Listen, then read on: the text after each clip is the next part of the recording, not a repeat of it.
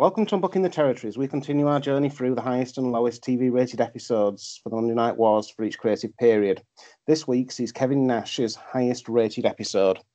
The following announcement has been paid for by the New World Order. You want to see the text message my little sister Shalene sent me last night? Here, here it is. OMG, Kevin Nash, WTF, thought he was dead, LOL. This is where the big boys play, huh? Look at the adjective play. We ain't here to play. The funny thing is, Shalene is normally wrong. And here you are, live and in living color. It's just your career that's dead, right? Shut your mouth and say thank you, Mr. Nash. Because as far as I'm concerned, if this is where the business is right now, with some guy that looks like a short order cook from a Pikeville Waffle House is a champion, take a shower, hit the weights, get a clue. So, how are you this week, Dan? Ah, not too bad, buddy. Not too bad. Been an up and down week, a bit hectic here and there, but I'm here. I managed to uh, only be two minutes late for the podcast because I nearly fell asleep watching uh, Newcastle versus City. But other than that, I'm all good. How are you, pal? Yeah, I'm good. I'm good. Nora from down the road uh, just brought me a massive piece of cake and some feta and mint spring rolls, so I'm very happy. That sounds absolutely bloody lush. Yeah, I wish my neighbour. I was going to say I wish my neighbours were like that, but then it'd involve me getting to know my neighbours. You have to speak to And, uh, people down. Yeah, I've, I've been here 20 years. There's no chance I'm getting to know them now.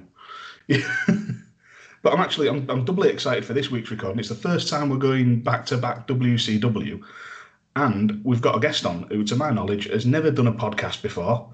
So God help you, this being the first one, uh, she's one of few people who I never bring up the fact I went to SummerSlam because she can trump me and say, "Well, I went to WrestleMania." It's Turd Ferguson on Twitter herself, Sarah Bradshaw. How are you doing, Sarah?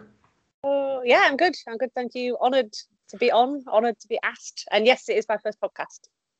Oh, we never needed. Sorry, I was taking a swig there. That's fine. We've all got We, uh, beers.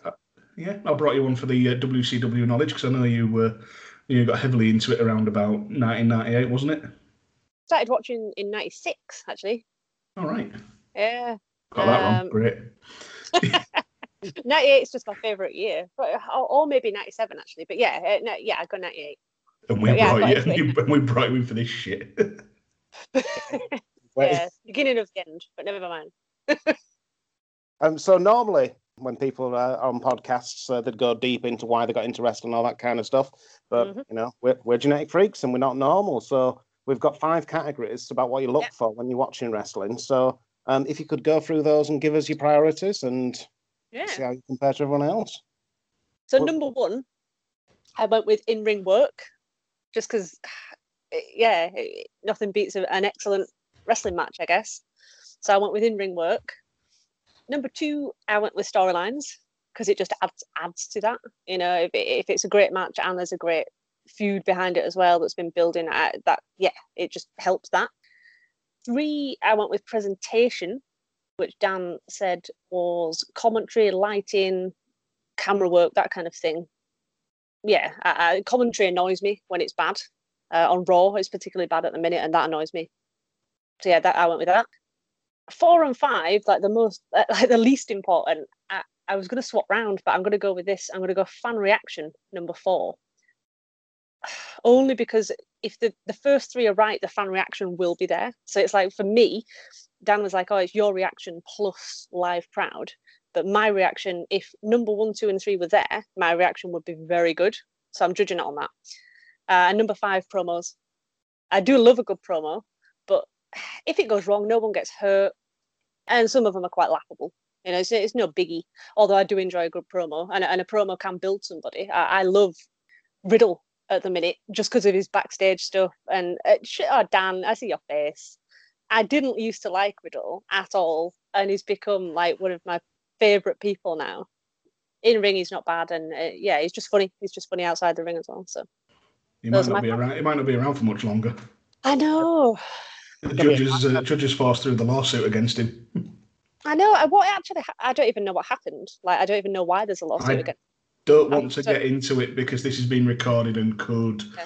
potentially come back and bite in, bite us in the ass, but I'll get into it off air. Yes, that's fine. I, I, I don't know anything about it. I just like Riddle as a character and what he's doing at the minute, especially with uh, Randy Orton as well. I just can't stand the Stoner Bro stuff. It does my tits in when listening to him. Mm, it, it used to, but he's grown on me. He really has grown on me. Not just since autumn, but the past few months, he's really grown on me. Like a wart. Well, yeah. It just made you peace that it's there and it's going to take a while to shift. Yes. Exactly. anyway, sorry, Rob.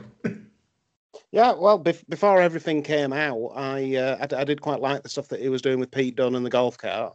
Hmm. The next Yeah, I'll give you that. That was funny. yeah. Can't say I'm watching too much of his stuff now, to be honest. I, I, I- I think you know if, if this was a proper company, people would get suspended and there'd be a proper investigation. But it's WWE, and they just plough on ahead and give themselves enough rope to hang themselves. So we shall see. Mm. You're the, you're the first person to give wrestling five. We- We've not had a wrestling fan on this show before. Yeah. yeah. Yeah, we've all, Yeah, I think everybody me. so far's ranked, um, everybody so far's ranked the actual in ring work like third or lower. Oh, really? Because Oh, no, it's all, all- it's because we're just a bunch of middle aged men who just want to be sat in a comfy chair and tell the story. Oh no, there, there's nothing better uh, than seeing a great wrestling match and thinking, "Wow, that that was." They told a story. They oh, they, it, it's brilliant. But the storyline helps back that up. And I, I thought about it a lot because uh, the fan reaction. I thought, oh well, well if if all those other things are in place, then the fan fan reaction will be good anyway. Mm. Surely, apart from all those people now that just tend to moan at everything online, which do my head in. But yeah, promos I just thought was the least important. I do enjoy them, and I do think they are important to, to help build stuff. But yeah, I- I'm not bothered if it's a bad one. Can't believe it, Rob. First actual wrestling fan. we, we've always said ref- wrestling's a buffet. You know, people are there Yeah. for different things, and and as well with Hmm. these things, n- n- none of us have said that we don't value anything or give something a zero valuation. Ev- Everyone appreciates it. It's just maybe where they put it in order.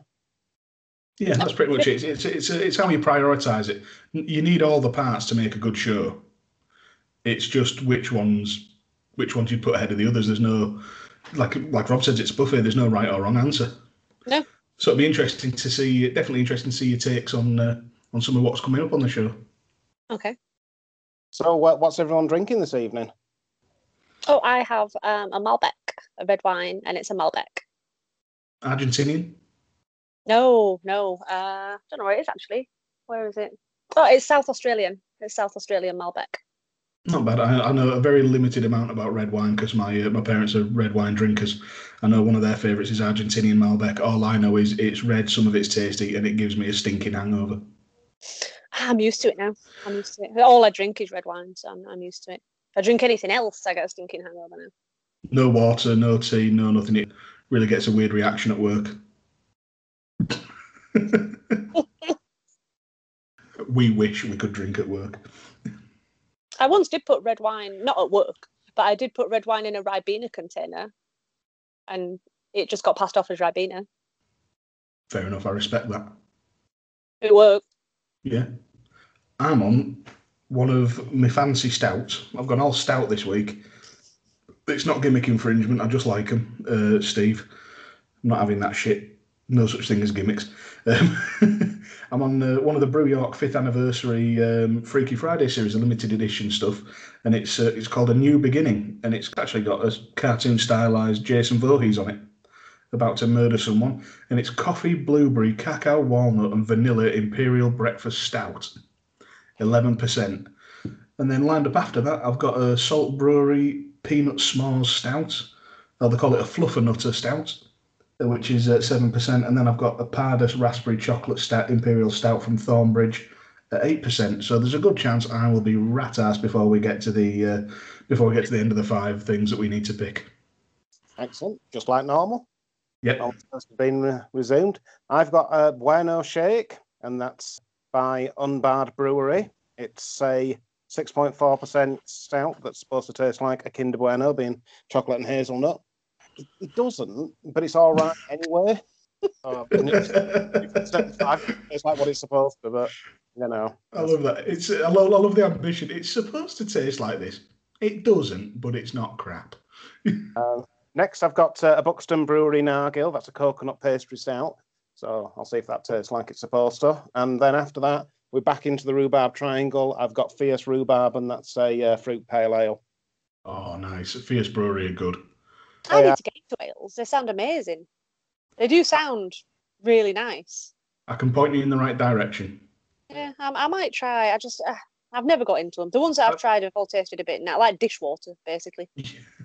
I think you'd be better off starting with with like a like a fruited pale ale, and then or maybe a sour or something like that, and building it up. Because the reason I like red wine is because of the um, like vanilla note and stuff like that. Vanilla, mocha, chocolate. So it's similar. I thought you just liked it because you they got you pissed. And that. yeah, it's funny. I've never been able to pick up those notes in wine. I can do it with beer, but wine, my taste buds just aren't wired right. I can with red. I can't with white. I can't get on with white wine at all. I am fairly convinced that white wine is in fact urine. Yeah, possibly. Um, but we're, we're not wine sommeliers, we're beer sommeliers. so the listeners- We are. And uh, relax and be the virtual Nia Jackson, Shayna Baszler, and we'll be the virtual Reginald and recommend a drink that you should have while you're watching this episode of Monday Nitro. So, Sarah, do you have a recommendation that people should drink while they're watching? Again, I'm going to go with wine. I'm going to probably a Casa del Diablo. You know that one where it says wine from the devil's cellar on the advert. They're very, very nice. So I'd probably pick either the Cab Sav or the Merlot. One of them. This is all starting to sound far too classy. Sorry, Praise to Could've it's just- for sure. I could have said just have a can of Skull. Something like that. Ca- A canister call in a brown paper bag outside the off license. Yeah. That, that's Yeah. our level. Well, funnily enough, that's kind of the route I've gone because I was watching this show thinking this feels like something that you there'd be like just a bunch of people sat around and whoever was drinking would be drink just chugging cans of piss weak American lager. so it feels like it feels like something that you just sit with like a crate of Miller Lite and you just you just sit there watching the show and just pissing constantly. Yep. Or maybe if you want something that's yourself. half I mean, hopefully you're going to the toilet. yeah. No, you just got you just got a big you just got a mixing bowl in front of you, just so you don't have to move. Just, it's just going in one end and out the other. Everyone in um, that audience was pissed up. I noticed. In the Nitro audience, everybody, all the women that were there, were absolutely pissed up. Which is what it's for, I suppose. But yeah, I yeah, I can't, I can't I can't criticize anybody for being pissed up at the wrestling. No, well, I, I suppose I can't really. All the ones I've been to, even at, at, at WrestleMania, as you mentioned, I was I was very tid- tiddly. So, what would you recommend, Rob? Well, I've, I've gone exactly the same way as you, Dan. You know, I normally spend a lot of time looking into a beer that has a connection with the show or something that was going on. And I just couldn't find anything. So instead, I went back and tried to find one that I'd untapped on an 8th of February. And it came up with Duff Beer by Duff Brewery. It's then. uh, yeah, it's uh, Simpsons merchandise. It's not supposed to be drunk seriously, but uh, it's in there. No, I have is tried Duff Beer. Brilliant. Yeah. How was it? wasn't bad actually. Yeah, it, it wasn't bad actually. I tried it. Um, it must have been at Universal in Orlando. Yeah, I, I've given it two point seven five. It's kind of middle of the road. It's it's not as bad as you think it could be. Oh, I'll put it And that you get you get the novelty value of drinking Duff. exactly. That that that's the only reason you're gonna you're gonna order it really. I might have had that in Universal in 2016. I can't remember. You probably did. There's a good chat. If I had the opportunity, I definitely did. And now it's time for Beth's beer of the week. And Beth's beer of the week is Lilley's mango cider because it's still and it tastes like pop.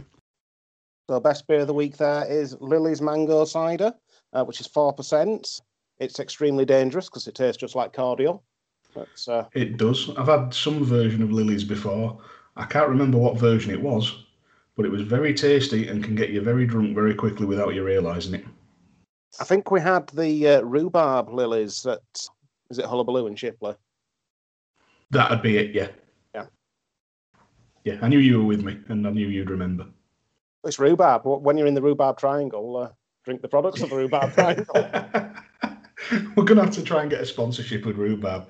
Oh, um, speaking of sponsorships, uh, it's not quite a sponsorship. I just wanted to give a shout out to a little beer shop in York called uh, Hopper Clock, where I bought uh, the uh, the peanut s'mores stout and the uh, the Pardus uh, raspberry stout.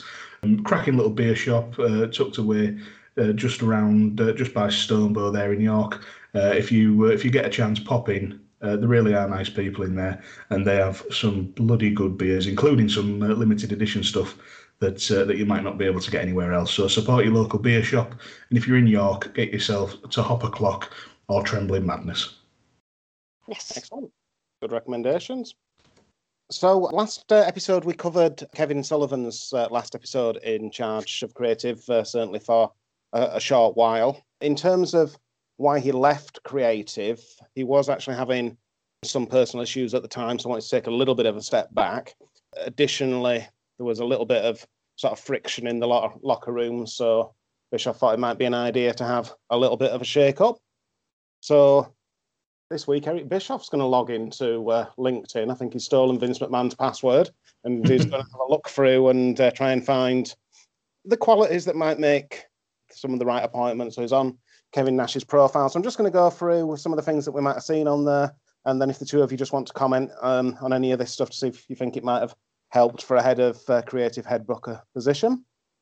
So Kevin Nash played basketball for the University of Tennessee. Good for him. While he was at uh, the University of Tennessee, he actually uh, sparred with uh, WBA World Boxing Champion uh, John Tate. I did not know that. I've also never heard of John Tate, which is a surprise because I'm uh, I'm quite a big boxing fan. Uh, I, I didn't know that today until uh, I was researching. Uh, uh, it was actually Kevin Sullivan that uh, let that out of the bag, so it's good. He, he graduated from the University of Tennessee with a degree in educational philosophy and psychology. He's an intelligent man. Very, very intelligent guy. Yeah, very intelligent. Hmm. Yeah, so we've got uh, after Vince Russo, we've got our second person who's not sort of come come into the industry, sort of from birth, sort of thing, coming through a different path. He played for various uh, professional basketball teams in Germany before joining the US Army and working at a NATO facility in Germany. His basketball career's sort of cut short by a knee injury, and the Army don't pay for his knee to get fixed. So he goes to actually work at the Ford factory in Detroit, and he uses their medical insurance to get his knee fixed. And this is where Diesel comes in. It's bloody crazy. It's bloody crazy that it came to Yeah. that, isn't it? Americans will bang on about healthcare and all of that, and and paying for it and earning it. And it's just like, God, why would you? Not not to get political, but just the, the whole system over there just baffles me. Yeah. Yeah, and it worries me that we're heading in that direction. Uh, That's Yeah, it's scary. Very, very scary. So he goes on to join WCW. He works a number of gimmicks. He's Steel. He's the Master Blaster. He's Oz, who's man, and uh, during that time he's managed by Kevin Sullivan. And Master Blast. I don't, I don't know. It just it, it, it just sounds like porn. yeah, Yeah, they stayed up all night thinking of a gimmick, and that was the best one they could come up with. Senior cum shot. Um, Captain and Jizz Cannon. I, I, I have. I, Actually, it's not my wine now. That's what happens when you get when you come face to face with the Master Blaster. You- Uh, Uh, and he also wrestled, wrestled as Vinny Vegas. Yep. He goes on to play Super Shredder in the Teenage Mutant Ninja Turtles 2 Secret of the Ooze film. that is pretty much his life highlight to this point. yeah, that's that's awesome. I never Yeah. knew that. Then he goes and joins the WWF, initially as Shawn Michaels' bodyguard. Uh, then he'll go on to be WWF champion for about a year. You know, one of the most forgettable reigns in history. Oh, th- those two dudes with attitude episodes, Jesus. Don't I hate that name so much. Uh, uh, has your rating for this show just gone up a notch now you've heard that name? It's gone down several. Obviously, then he comes back to WCW as part of the Outsiders and the NWO. Then he starts um, sitting in on the creative meetings and working with the creative committee. So he's already sort of working his way up, sort of coming hot, uh, coming hot as a big star. He's already got a foot under the table. He's maybe starting off sat at the back, or you know, just having a, a word here and there. We've seen, we saw it with Russo. We've seen it with uh, with a couple of people just um, you know, they're just invited to sit in and then just gradually get more of a voice. And so one of the advantages of Bischoff making this appointment is that Bischoff has previously been quite involved at the back in these creative meetings, but his line manager Harvey Schiller has suggested that he needs to work on delegation. And one of the advantages is having Nash in there. He's got one of his friends who's got the same sort of aims, goals, that mm. kind of thing. It's almost like he's staying in the meetings without staying in the meetings. So it works. At this like, point, like Dominic Cummings and Boris Johnson. another empire of evil. Talking about an empire of e- evil, Wade Keller publishes a list, list at this point of the people that were involved in the creative committee.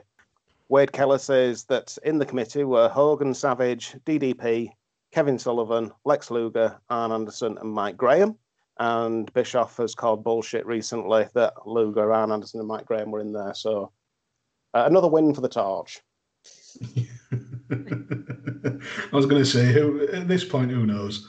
There's so many stories flying around. You can, you can never trust anybody's word hundred percent. So No. the, the truth's probably somewhere in the middle.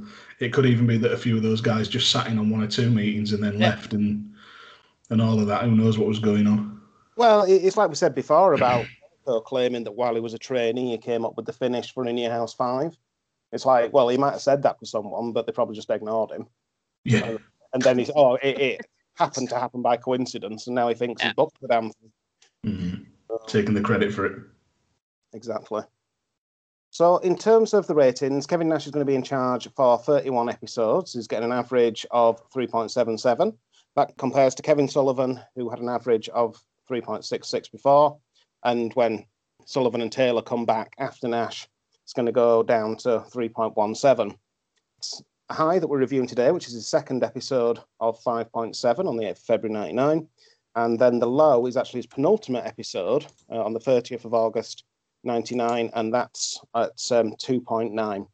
So you can see the ratings are sort of sliding down, and there is a general downward trend while Kevin Nash is in creative. Yeah, it's it's not great. I mean, when when your second week's a five point seven, and we're we're not um, well, sorry, it's about twenty three weeks since Sullivan's high of six, and between from that point to this, there's only been five weeks at a five or above. And I say only that that is actually phen- that is, to get above a five is a phenomenal achievement. But when your second week's a five point seven and your average is what did you say three point seven seven? Yeah, it's uh, 3.77. To be fair, that six was unopposed. This 5.7 is unopposed because Raw isn't on that night. It's actually going to be on a Saturday that week. Taped on the uh, the 8th, but goes out on the 13th. That's at the Toronto Sky Dome in front of 41,423 fans. Jesus, And- that's easily the highest so far. And one of the reasons for that, it's got a match. It's got the Acolytes versus Larry Bunn and Scott D'Amore. I'm not biting on the Scott D'Amore thing. No. I'm not biting on the Scott D'Amore thing. But it could have been Balls Mahoney. Well, if Bob Mahoney had been in there, they'd have had to, they'd have got uh, 50,000, wouldn't they? Oh, yeah, definitely. I love Balls Mahoney. So the episode that we're reviewing today is from uh, the Marine Midland Arena in Buffalo, New York. There's 15,379 people there, which, in terms of the episodes we've actually physically watched, is nearly 3,000 more than the previous episode we reviewed that was at 12,481. So, really good crowd for this show. So now we're going to go through and between us pick five moments that either good, bad, or or just notable from the show that we want to discuss. So, Sarah, as you're the guest, do you want to go first with your first moment? Okay. I'll start on a high. I don't want to start on a low. So I think that opening match was uh, Blitzkrieg's debut, and that was phenomenal. I loved it. I thought that was an amazing debut. It was ace match with Rey Mysterio, so that was my notable point number one. So I'll go with that. I thought it was a brilliant showing, uh, and Blitzkrieg is not one of the standout cruiserweights that I remember from my childhood. Weirdly, maybe it's it's too late because I started watching in '96 but watching it back, I thought, wow, this guy's really good. And yeah, I really enjoyed it. So that's my first positive is Blitzkrieg's uh, debut. Yeah, it, it was a really good match. Uh, Blitzkrieg goes on to have a really short career. I think he's retired by about 99. Yeah, I had a quick look at him. Yeah, he, he didn't last much longer because I thought, who is this guy? I wonder if it's someone that's still, you know, wrestling under a different name. Yeah. But no, it's a shame. No. and and he and he felt very much in kind of that NXT um, AEW style yeah, of uh, 2021. You know, it's Yeah. it was a sort of very modern match that you maybe wouldn't have expected to get at this point.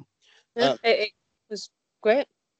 Yeah, it definitely caught me off guard as well. Um, I know, obviously, uh, like I've said, I've mentioned before, I haven't watched a vast amount of WCW, so a lot of this is um, is first time viewing for me.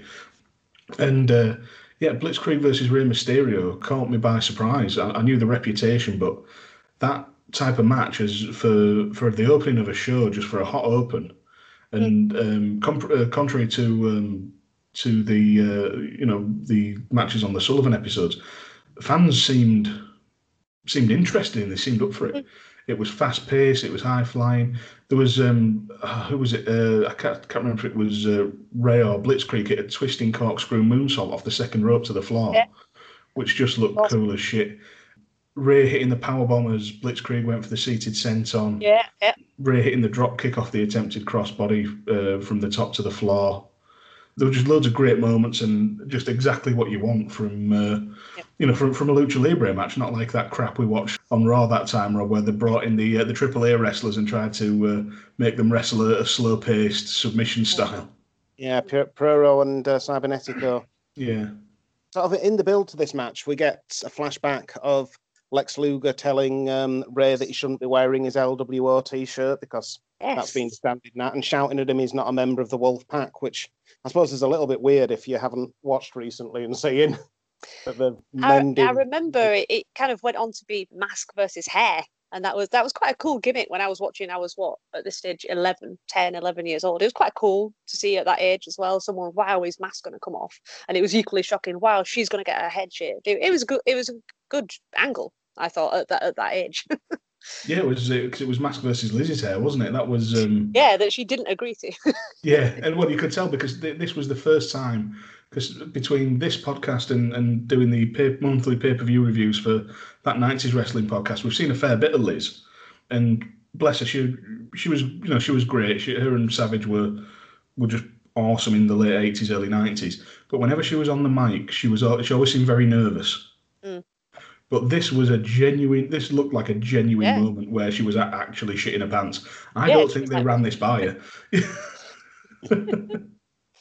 Yeah, they because actually show the thing, don't they? And um, she, she's like, "Who's her?" yeah. yeah There's a moment uh, it take because it takes a second for it to sink in, doesn't it? Just Mm. like what? So yeah, for uh, this was actually one of the ones that I was going to uh, bring up um, Ah. as a positive because uh, I, I'll be honest, I, I didn't have many, so I was going to bring this. I've ma- got tons. Yeah. well, we're in your wheelhouse now, aren't we, Rob? Not not yet. Give it another year. Oh yeah, it's too God. I'm, we need to. We do need to ask Mark on for that era, that era. I think I'll just end up being mute on mute for almost a whole episode and be outvoted on everything. But um, yeah, Blitzkrieg Rey Mysterio, like you say, just surrounding it was uh, um, was a good amount of story, and they're obviously building to uh, to Super Brawl. Um, they got it across well. The match was good, so yeah, I can't fault that. Cool. Well, yeah. I mean, it, it was a really good match. It, it definitely was. It's it's not one of my top five, so maybe it's one we can come back to at the end. So if, if we just sort of go through all of our top fives until we've exhausted them, and then try and reach a consensus. So Dan. Um, well, I was actually I was just going to say, Rob, because I was going to bring up Blitzkrieg versus Rey Mysterio anyway. So, uh, do you want to go next? Yeah, yeah, I can do. So many to choose from, down there. I really don't know what you're talking about. I am going to go for Kimberly DDP and Scott Steiner.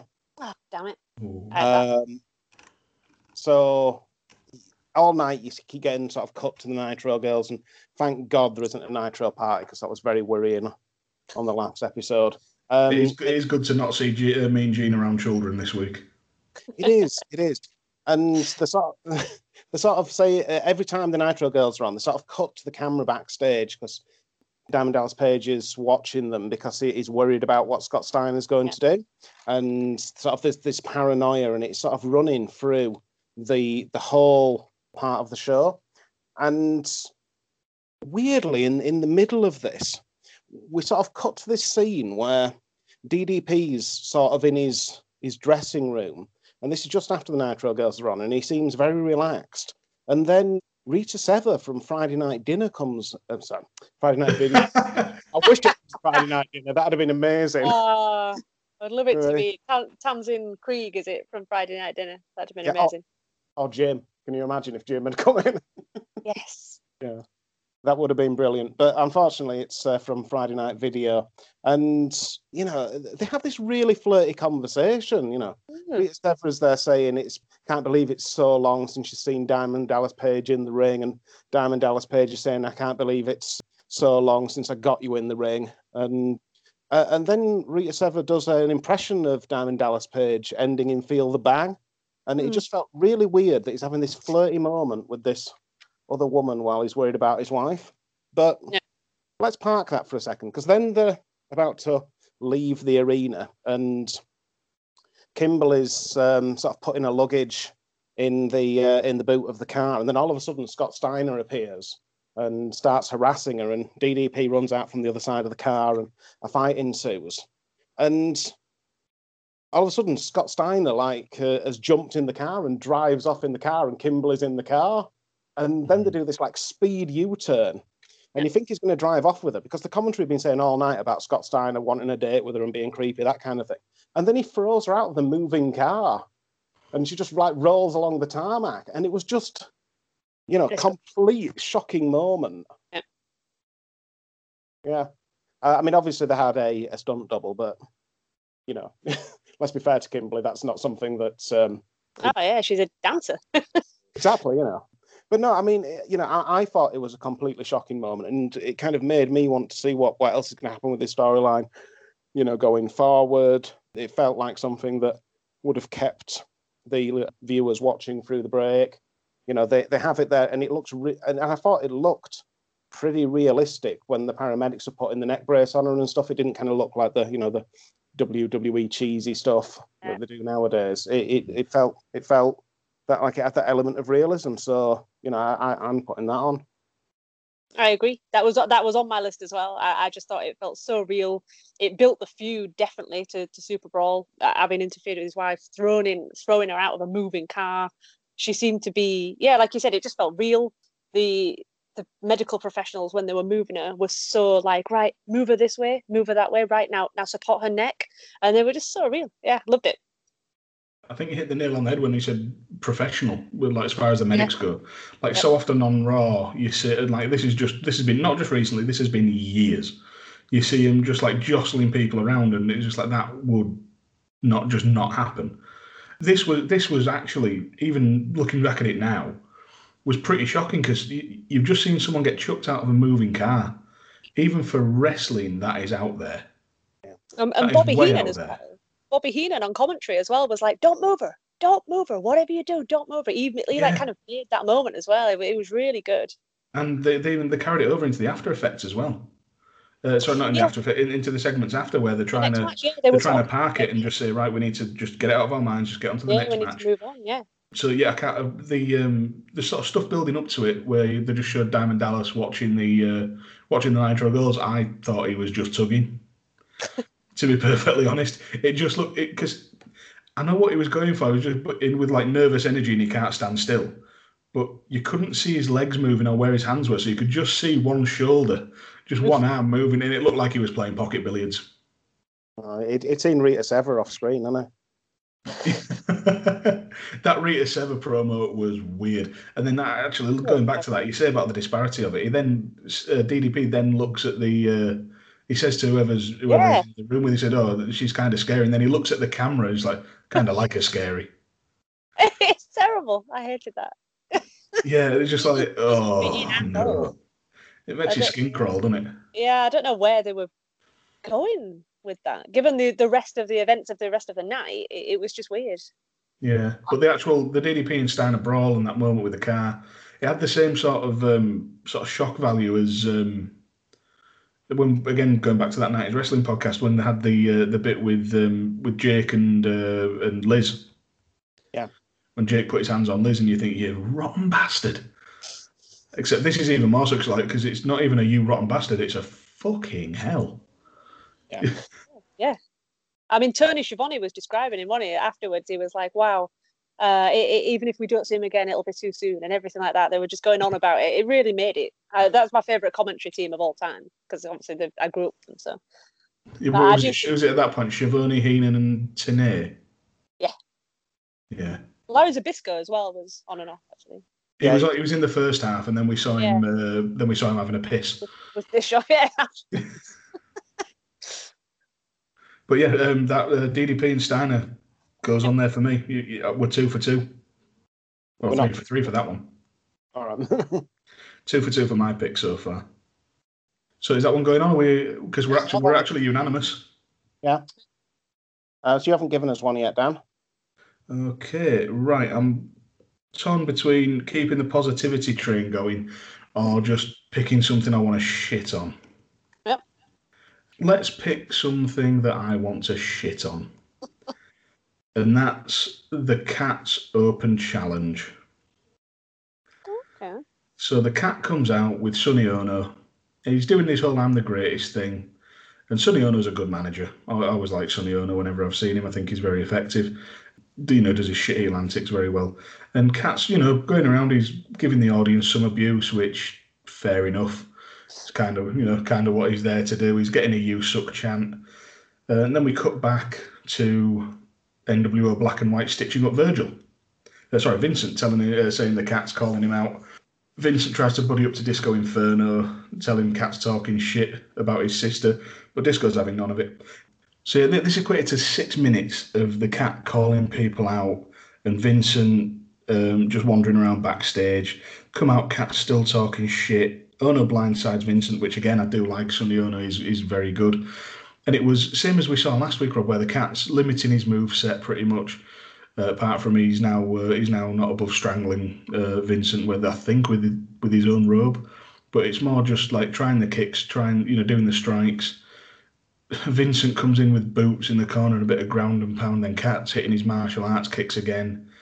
Onoo gets the boots. In fact, Sonny, Sonny Onoo might have been the highlight of this match because he's he did his job very bloody well. Cat drags you know Cat drags Onoo off off him, and then Vincent jumps him. Vincent accidentally clocks a security guard and gets knocked into the crowd, which was probably the one of the probably the highlight sort of spot of the match. It just sort of limped along and, and dicked about. It was very disjointed. It didn't feel like they really had a plan, had a plan to had a plan for it. And you know, Vin, then Vincent gets the uh, gets the cheeky roll up for the end. And I've just uh, by the end, I've I've got three words to sum it up at the end of my notes. That was terrible. Well, Yeah. t- t- to be absolutely fair to this match, I, I don't think it was the match that was the point. I think it was the point that Hogan had been going through the entire NWO black and white and trying to unsettle them all. So he'd told Brian Adams that he should be the leader. He'd told Horace, yeah, Stevie Ray, Horace. He'd told Vincent that he should be the leader, and he's sort of setting setting them all against each other and telling them not to tell people the leader, but sort of do it surreptitiously and Yeah. you know make people know, and then we're gonna attack them later. So everyone thinks they're trying to boss Vincent around, and I get that. I get that, but it doesn't stop this being crap. Well, th- I, I- I did like that Vincent clocks on that everyone's doing this on his way to the ring, and then he thinks I'm going to try it on with Disco Inferno, and Disco's just not taking his crap. That So that it's- was that was partially amusing, but I just it was just so bad. Even even with the context of everything, it just six minutes. Yeah, I agree. It went on far too long. It was just he was in the ring. I, I love Ernest the Cat Miller. He he, he gets he, he he's a top athlete. I, I've always liked the cat, Hmm. but I did find myself thinking, oh come on, th- this is is just out there, kind of fla- floundering. Is that the word? Floundering. Floundering, yeah, yeah, flapping is that his the guns. word? He was just kind of out there. The insults that he would give him were funny at first, but then he Not was the fifteenth time you've heard it. yeah. It, it it just went on too long. Um, Yeah, it was just match match wise, Cat was good. I thought Vincent was was shit to be honest. I didn't really. I, I don't know. He just looks crap. His punches were crap. His kicks were crap. I, did, I just didn't really like it. Sonny Onoo, yeah, was probably one of the highlights. I agree. I think Vincent was there to be shit, though. I think that that was his. That's why they hired him. Rob, you can't take every criticism of every show and say, "Yeah, but that was the point." The You're like, it's like, it's like, it's like Dave Meltzer reviewing AEW. The- well, actually, actually, that bit with the cat, that bit with the cat felt like the you know when it goes to a commercial on AEW, but we've still got it in this country. We've still got it on the FITE app. It felt like that. It felt Oh. like it felt meaningless. I don't watch fucking. Um, I don't watch AEW on FITE, man. I watch it on ITV4 where they tell us to get a nice cup of tea. Yeah, I watch it on ITV4. I, I'm in and out with AEW though at the minute, so from what I've seen, yeah, I watch it on, on ITV. So, did this make your list, Sarah? no, it didn't, but I do agree with it. Rob. Uh, it- it- it Dan, there was so much quality on this show when you want to put this in. I mean, the, the only thing is, you know, as an honourable mention, I put Hogan whispering in the ears of all of the NWO one, but it, it didn't actually make my top five. So maybe we can come I, I put it as a little mention, but it's not one of the ones I've highlighted. I did quite like it, but Yeah, so I guess we um, both put it as an honourable. So yeah, yeah. yeah, yeah, I guess it'll get first refusal if we can't match well, we've still we've still we've got that and the Blitzkrieg and Rey match as maybes at the moment, and I I wouldn't want it to go on above the Blitzkrieg and Rey match to be perfectly honest. No, I wouldn't you recommended it. Yeah, ju- I wanted to shit on something. Yeah. What's your next one, Sarah? I don't know whether you're going to agree or not, but I, I really like uh, the, the cutaway segments with Raven and Kanyon. That is I- not where I thought you were going with that. No, it honest. Oh, you thought? Yeah, I know what you thought. That's coming up. We'll go there next. yeah, I just thought they were really amusing, and for me, it's something I didn't remember.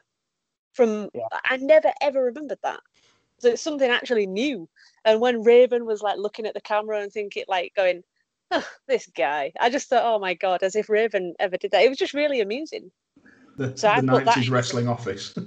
Yeah, I was like, "Oh my god!" As if like I I didn't remember any of it, and it was just really amusing and fresh, just because I didn't remember it. But yeah, I thought they were both really really funny. Yeah, I, I, I loved this, and even Raven breaking the fourth wall because I, I Yeah, can't even, yeah. I can't even remember any other time in wrestling up to this point in '99 when a wrestling show had people on that were breaking the fourth wall and talking to the audience outside, and yeah, I, I thought that was really good.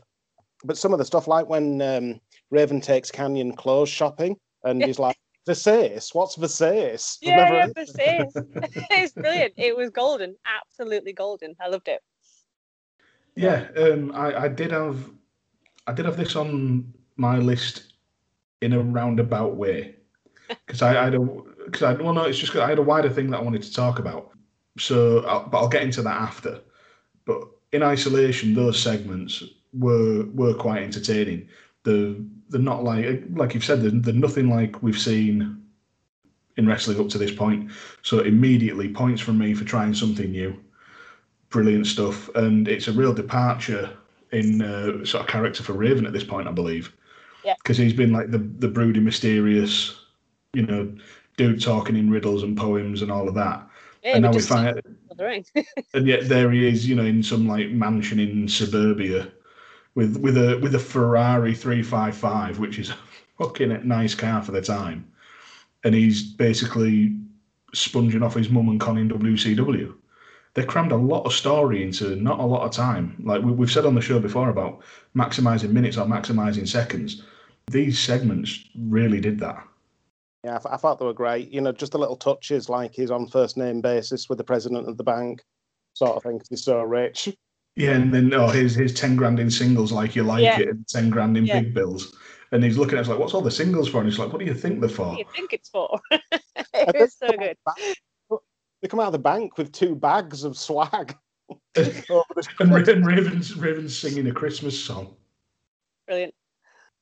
yeah, he's, he's definitely on my top five. Definitely. I can't stand in the way of it because, like I say, it, it's something that in a roundabout way I do have that I will come on to. Yeah, excellent. So we've agreed on two so far. So I think it's me next. Yeah. And I'm going to go. Well, we don't know she's Torrie Wilson yet. We don't No, know. no, you're not. You're not allowed to do that one.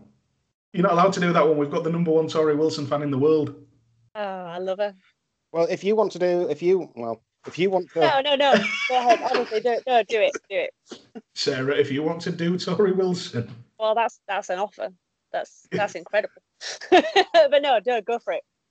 No, so we get, and the whole thing is filmed sort of point of view. So you're looking through the eyes of whoever Torrie Wilson's speaking to, and the only person you hear is Torrie Wilson. So Amazing. she's there in, initially in the bar, and she goes up to whoever's playing pool, and so she's seen them around and with the wrestlers, that kind of thing. So we've got this suspicion that it might be a wrestler, although I think we can probably work out who it is in the end, and then they're um, they're off in the limo, and then the, they go in the hotel lobby, and uh, then we see them sort of going up to the hotel room.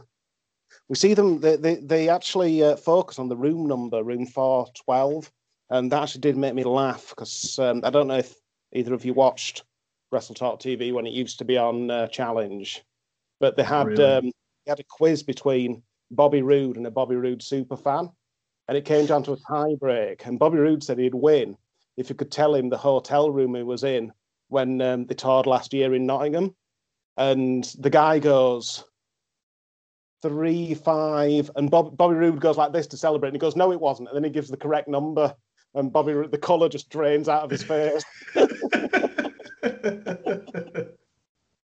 it did remind me of that. And then we see them sort of going into the hotel room, and you know, there, there, there's clearly sort of she's uh, leading whoever on, sort of thing.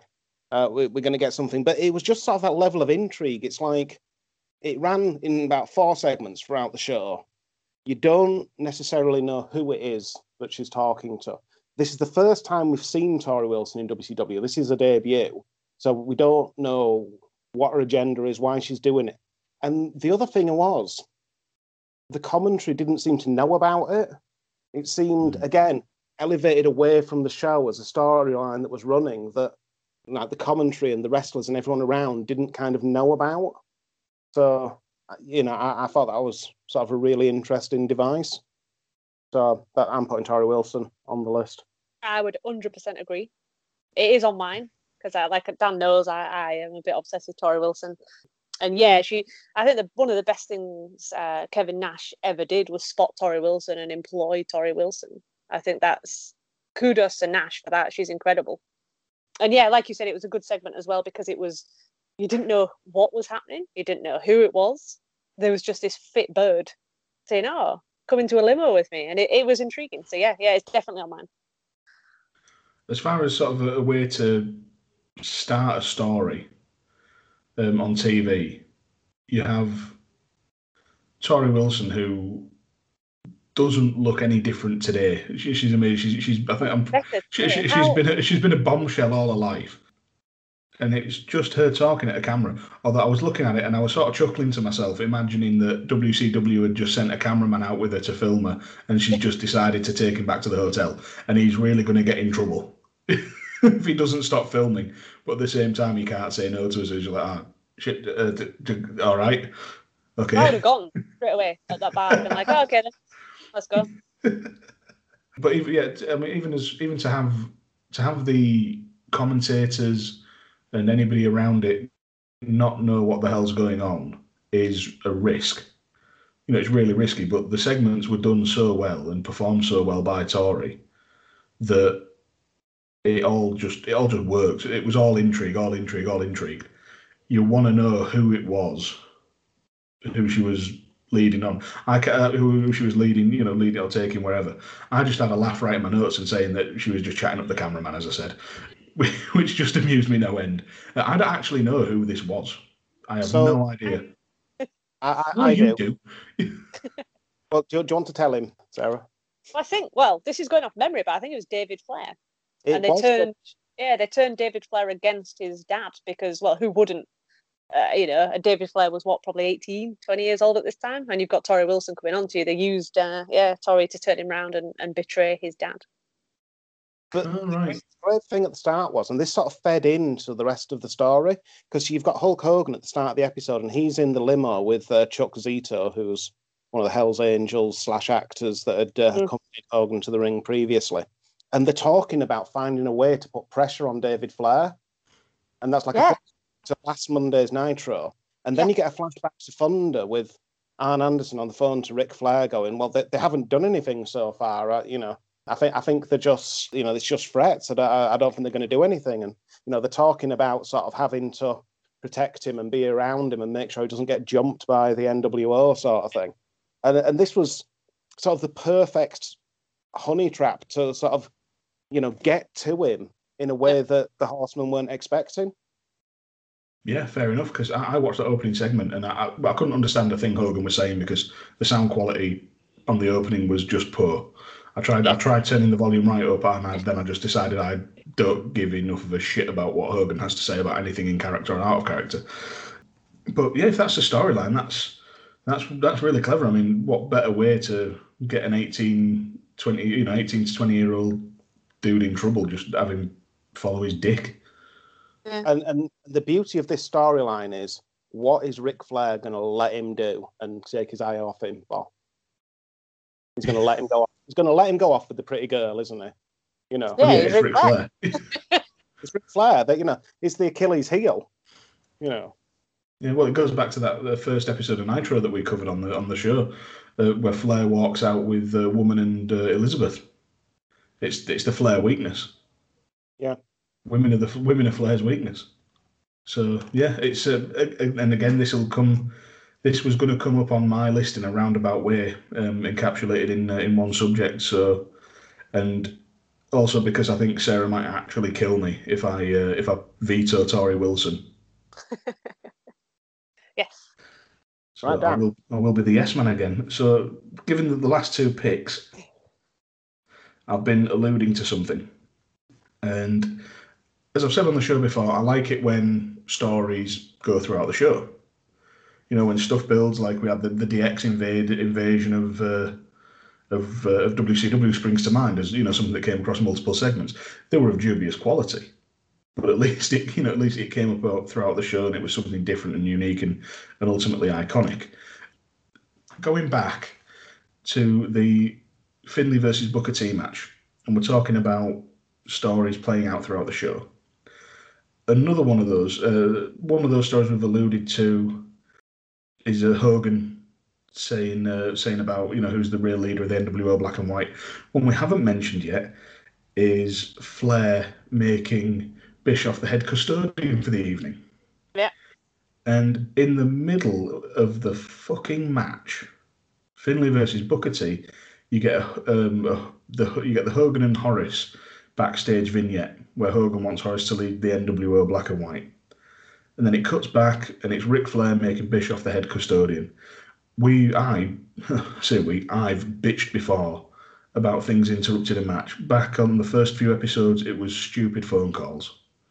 You know, phone call with Bret Hart where he just didn't want to be there. Phone call with Shawn Michaels where his line quality was so bad and just distracting from the mat from what was otherwise probably a half decent or a good match. This was this wasn't just a phone call while you still saw the in ring. This was a full blown cutaway and removing removing the action completely. And it just bugged me. And it's not even the first time it happens. One of the Torrie Wilson segments breaks up. I think uh, it's something near the uh, something near the end of the show. I can't remember which segment it was. I didn't. Um, I forgot to highlight it. In fact, it might have been the main. It was the main event. The final Torrie Wilson segment occurs um, between uh, between entrances for the main event, and I know that I get that again. You know, trying something different. So you got you know I've got to give it credit. They're trying it. It just really didn't land for me. I honestly thought my network had been skipping around and and getting it wrong and fucking up somehow because it just it it just didn't work. Like I said, credit to them for trying something new. And you know, we've said on the show that the least important part of the wrestling is the wrestling.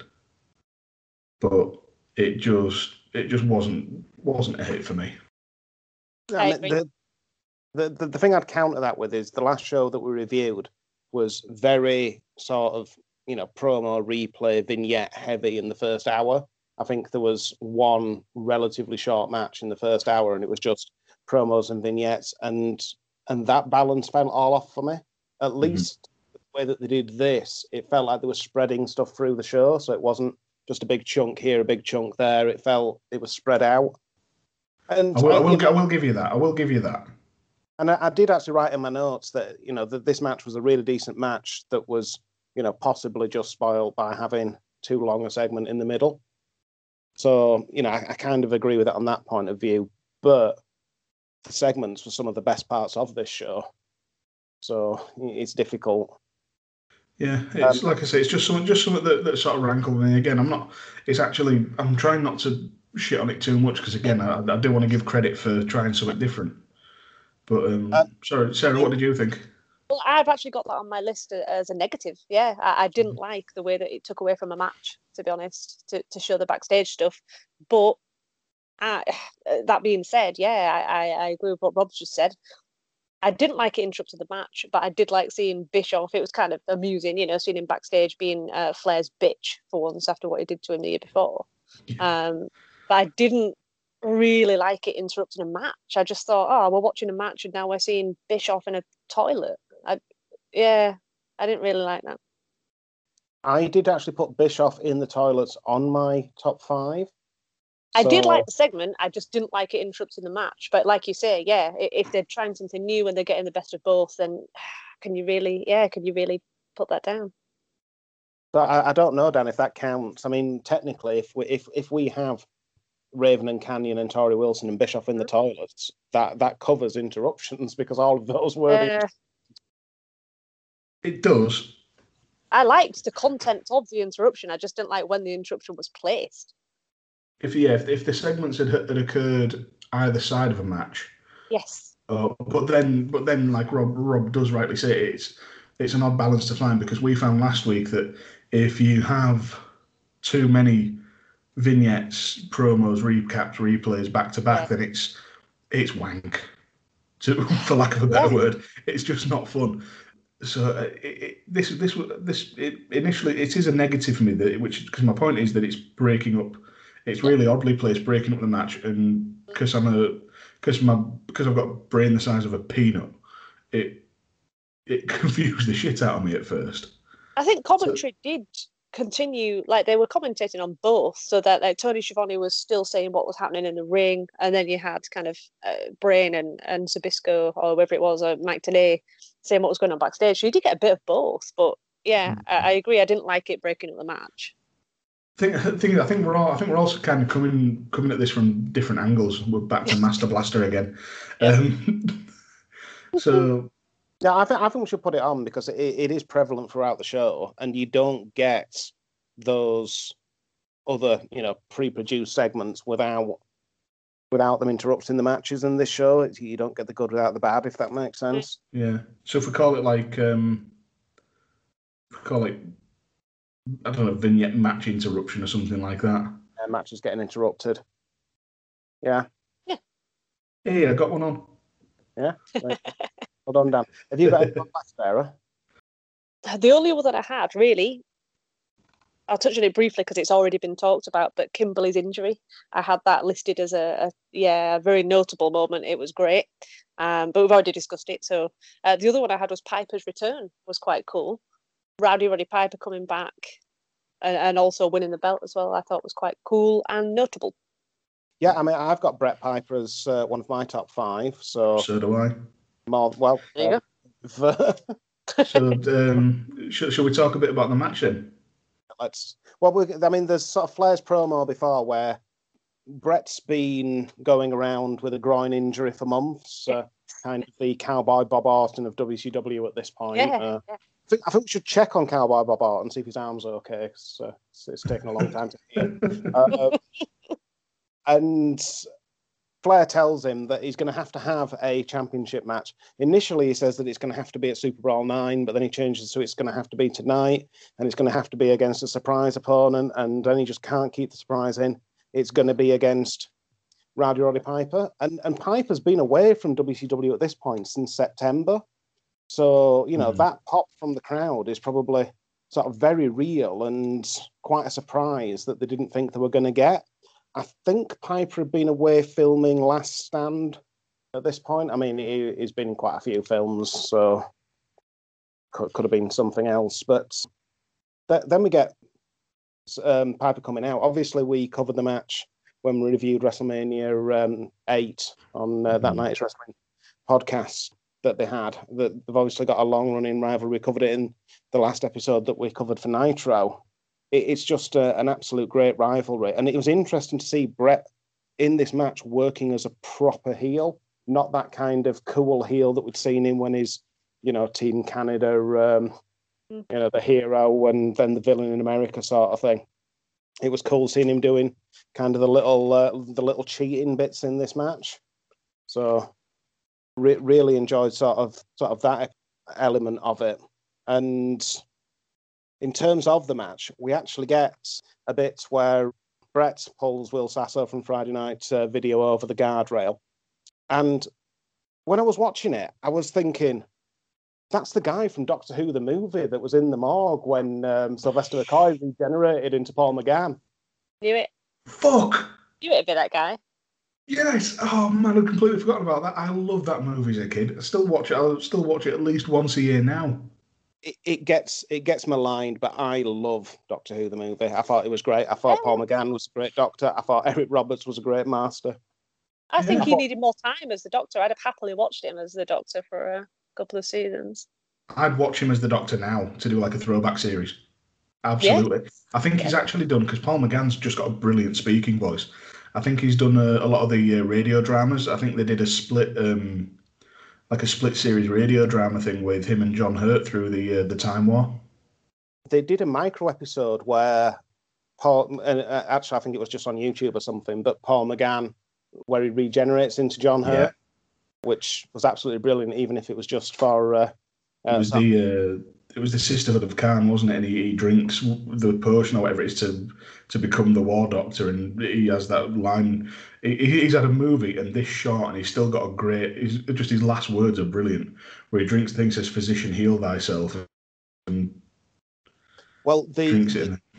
the beauty of this, and I'm going to get all Doctor Who nerdy here, but the Sisters of Karn were last in the Morbius brain, which is where the Tom Baker Doctor has a battle with a Time Lord called Morbius, who's in this sort of different body, and it shows them going back for his regenerations, and it shows people before Hartnell, and then that's the thing that gets brought back in the Jodie Whittaker one in the Yeah, time. yeah. Oh man, I need to get a month. I need to get a month of BritBox and uh, That's Nah, binge the Gary's shit out of all yeah, that, uh, Gary's got BritBox, so I was watching some uh, some classic Who at Gary's house the other day. He's got it. It's really really good. Yeah. Oh, so- Can we just do it like a Doctor Who, um, a Doctor Who fan cast when we're done with UTT and just like watch every episode? I would al- I would volunteer for that definitely. might, we might have to pick and choose. Uh, at the start of the lockdown, I actually did go through, and, and some of them are a bit of a chore. But uh, but by the by the flip side, some of them are brilliant.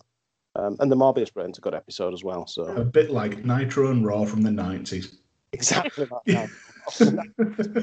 what a segue! I am, I am the master of segues. It's like Eric Roberts. Yeah. Oh man, when that when the when the master's serpent-like remains just going go into his body while he's sleeping and snoring his head off. Anyway, um, yeah, back to the match.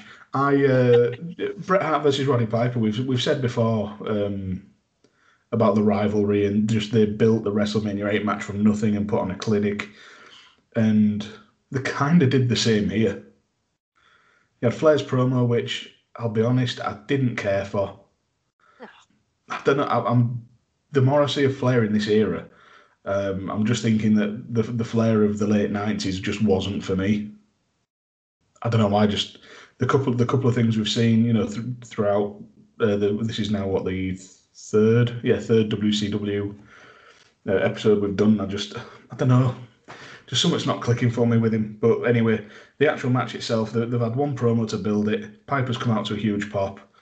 The match itself, it's a bit weird because last week I criticised the main event for being like absolutely star studded.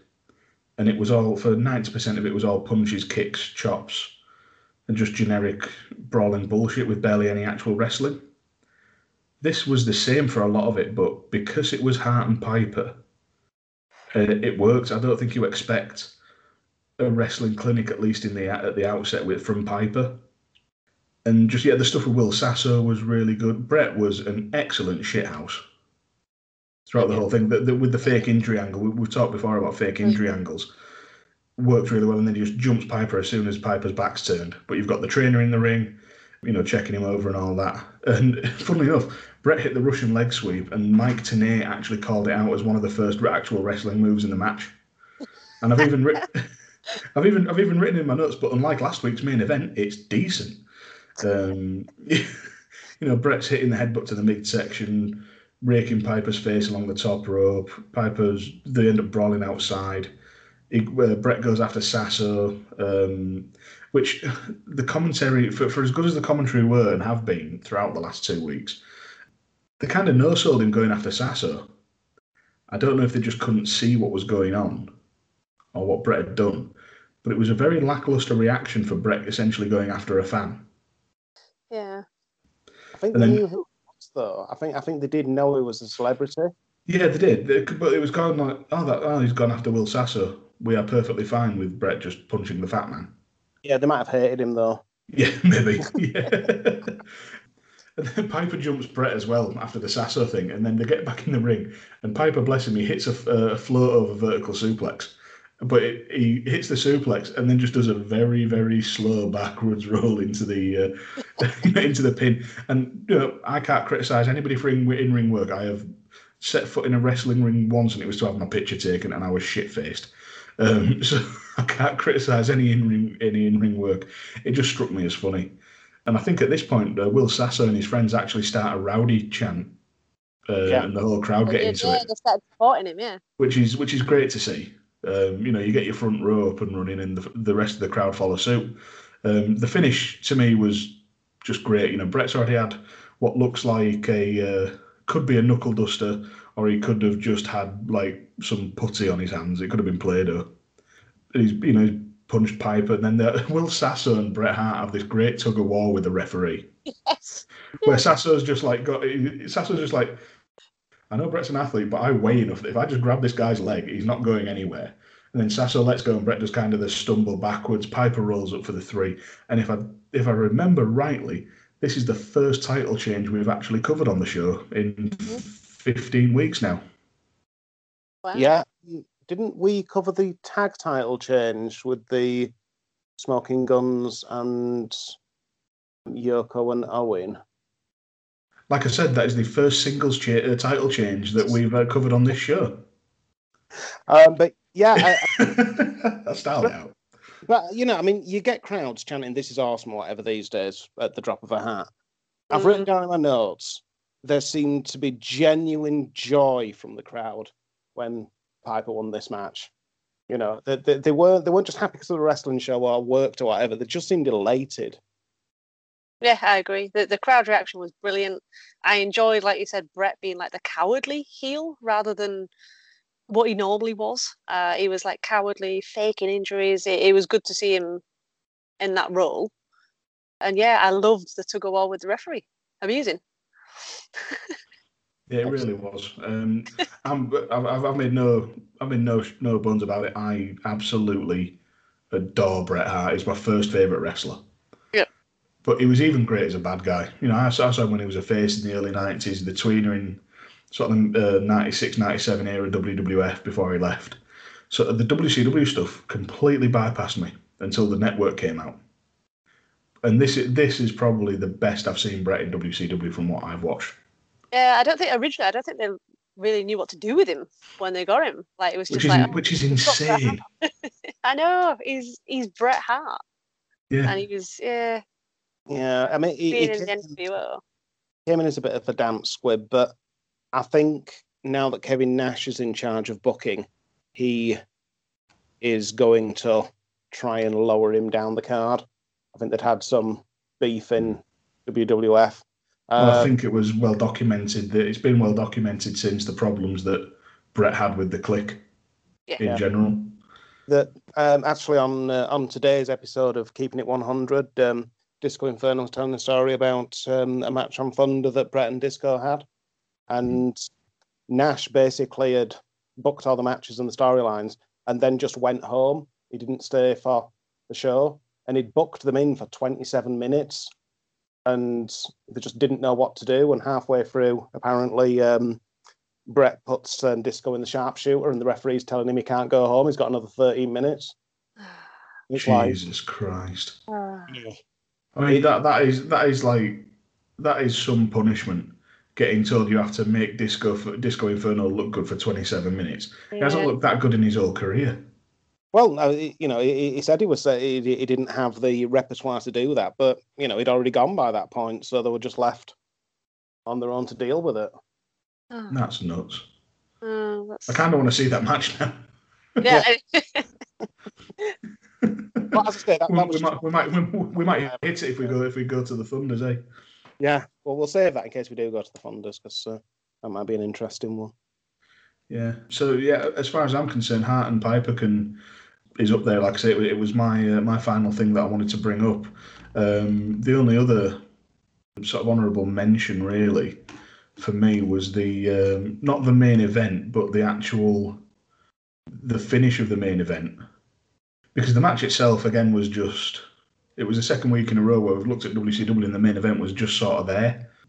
But then when it all went to hell at the end, when you had the double down between Flair and all. Then, but again, they interrupted the match because Hogan's carrying a fucking uh, a fucking mop bucket yeah.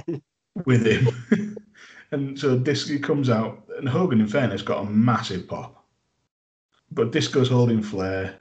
Flair fights out. Hogan chucks something at Mongo. It looks like water. Well, the, Mongo, the, Mongo looks like the Wicked Witch of the West. Because in the previous segment, Zbyszko had told Bischoff to bleach the floors, and she just started started reaching for the bleach and going, "Hmm, bleach." And yeah, then the I next, assume that's what it's that's what it was. Um, and then it just all goes absolutely mental. Flair starts chasing Hogan. He gets double teamed by the outsiders. He gets the Flair just starts dick punching everybody, left, right, and centre. Which um, I don't care who you are or how it happens or where you see it. Somebody getting punched in the nuts is always funny, as long as you're not the one getting punched in the nuts. Yeah. And then Goldberg comes out. He spears Disco. Bam Bam Bigelow comes out to fight Goldberg. It's a no contest, and it just goes to hell. And it was kind of like we see that a lot, you know, shows ending like that, especially in this era. But it, given what had happened previously, it all kind of made it all kind of made sense. So that's the only other sort of honourable mention I had. But it, it that to me wouldn't go uh, couldn't, wouldn't go before um, Bret and Piper. Yeah. So we, we've got our list here: Bret and Piper. We've got the matches just getting interrupted in general. We've got um, Torrie Wilson doing everything on her own, basically. We've got Raven and Kanyon on their shopping trip, and we've got uh, Kimberly, DDP, and Scott uh, Scott Steiner. Yeah, sounds good to me. Excellent. Yeah, I agree with that list, yeah. Cool. So now it's time for an ad break. So we'll go through the ads that were on the show. So we get an advert for Super Brawl 9. There's going to be a tag team tournament fi- final there. So there's actually sort of an advert in and of itself for Super Brawl 9. But before one of the matches for this tournament, we got a really good video package where they were sort of hyping up previous champions and Oh shit! Yeah, I meant to bring that up earlier. well, you know, yeah. No, you can go through it now. It were good. It was good. It was really good. It was. it was really good. It It were re- it were re- good. Yeah, it didn't make our top five, so you won't hear about it, but it was really good. Trust us. Uh, it was Um, good. though. The, like the way they, they broke down the lineage of the of the championship was was just fantastic. Introducing legendary tag teams and saying you know who's held the belts, you know where it's come from, and then hyping up uh, hyping up every tag team involved in the tournament. Some of which were of questionable quality. There was one of those tournament tag team matches uh, on this show, and it'll it should speak to the quality of it that nobody thought to even mention it. It, It was, it it was just all right. Yeah, It wasn't. In fact, it was another it was another one that was interrupted by uh, by Eric Bischoff in a bog. It was, yeah. yeah. It it was a great promo for the tournament, and then yeah, just and And then, nothing. they, there. and then they and then they give you fucking um, they give you Brian Adams and Horace Hogan versus uh, Barry Windham and Curt Hennig, which Yeah. I I say Wind, it it hurts me to say Windham and Hennig's name so dismissively I because know. they, 'cause they were both so good in the in the prime. I liked the, the style of the tournament as well. How it was elimination, as in you had to have two eliminations. So if you got beat, you weren't out. I like that style of tournament. I think that's interesting. I, I did once I got my head around it. You had to have two losses. So yeah, it was a bit confusing the way they, they were describing it on commentary, but yeah, I think the the basis of it was you had to have two losses. So even if I think both those teams were on one loss already, so which- Something like that, yeah. something like that. So they're advertising the chance to meet Goldberg uh, in um, uh, Massachusetts Auburn Mall. The replay is sponsored by Skittles. Again, Um, Skittles creeping in everywhere. I'm pretty sure they've been on both brands now. They have. Yeah. Jim, Jim Ross goes mental for Skittles. He does. He Skittles does, gasm. yeah. Yeah, he's ridiculous with it. Talking about creeping in, you can buy a ticket for the 1999 WCW Bruise Cruise. It's a four-day cruise with the Nitro Girls, who will be All right. uh, stretching out on deck. Apparently, uh, the entire advert focused about going on this cruise, so you could perv on the Nitro Girls. And and then after the advert had finished, Tony Schiavone did mention on commentary that DDP, Buff Bagwell, and Bret Hart would also be on the cruise. But for the advert point of view, Yeah, it was it's like, with that get out of stock. Yeah. The Nitro Girls are going to be on a boat. They can't get away from you. That it just it was just another one of them kind of things. Now that looking back was just a bit creepy. Yeah. I used to love the Nitro Girls. I had the Nitro Girls as one of my highlights, but then I thought I can't really have them as a highlight because they're just on the show consistently. But I do love the Nitro Girls. And I'd end up talking about DDP masturbating backstage. Yeah. we ne- we never see Wildcat Willie, who was uh, there in all the breaks, and as soon as uh, they cut back to the screen, he wasn't there anymore. But uh, he was dancing with the Nitro Girls in his costume. Poor Wildcat Willie.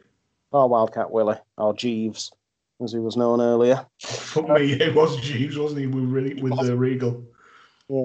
If you go to the Rough Arena, uh, where Thunder's going to be on Thursday, you can meet Chris Jericho and the Nitro Girls. So, chance to go and perv in person. And I've seen, I have seen, I have actually seen Jericho fall out of a. Uh, I was going to say a limousine. It wasn't a limousine. It was a big taxi uh, with uh, with the burlesque troupe. Because it was in, it was in, he was playing a show in York at the Old Fibbers, and uh, it was his birthday.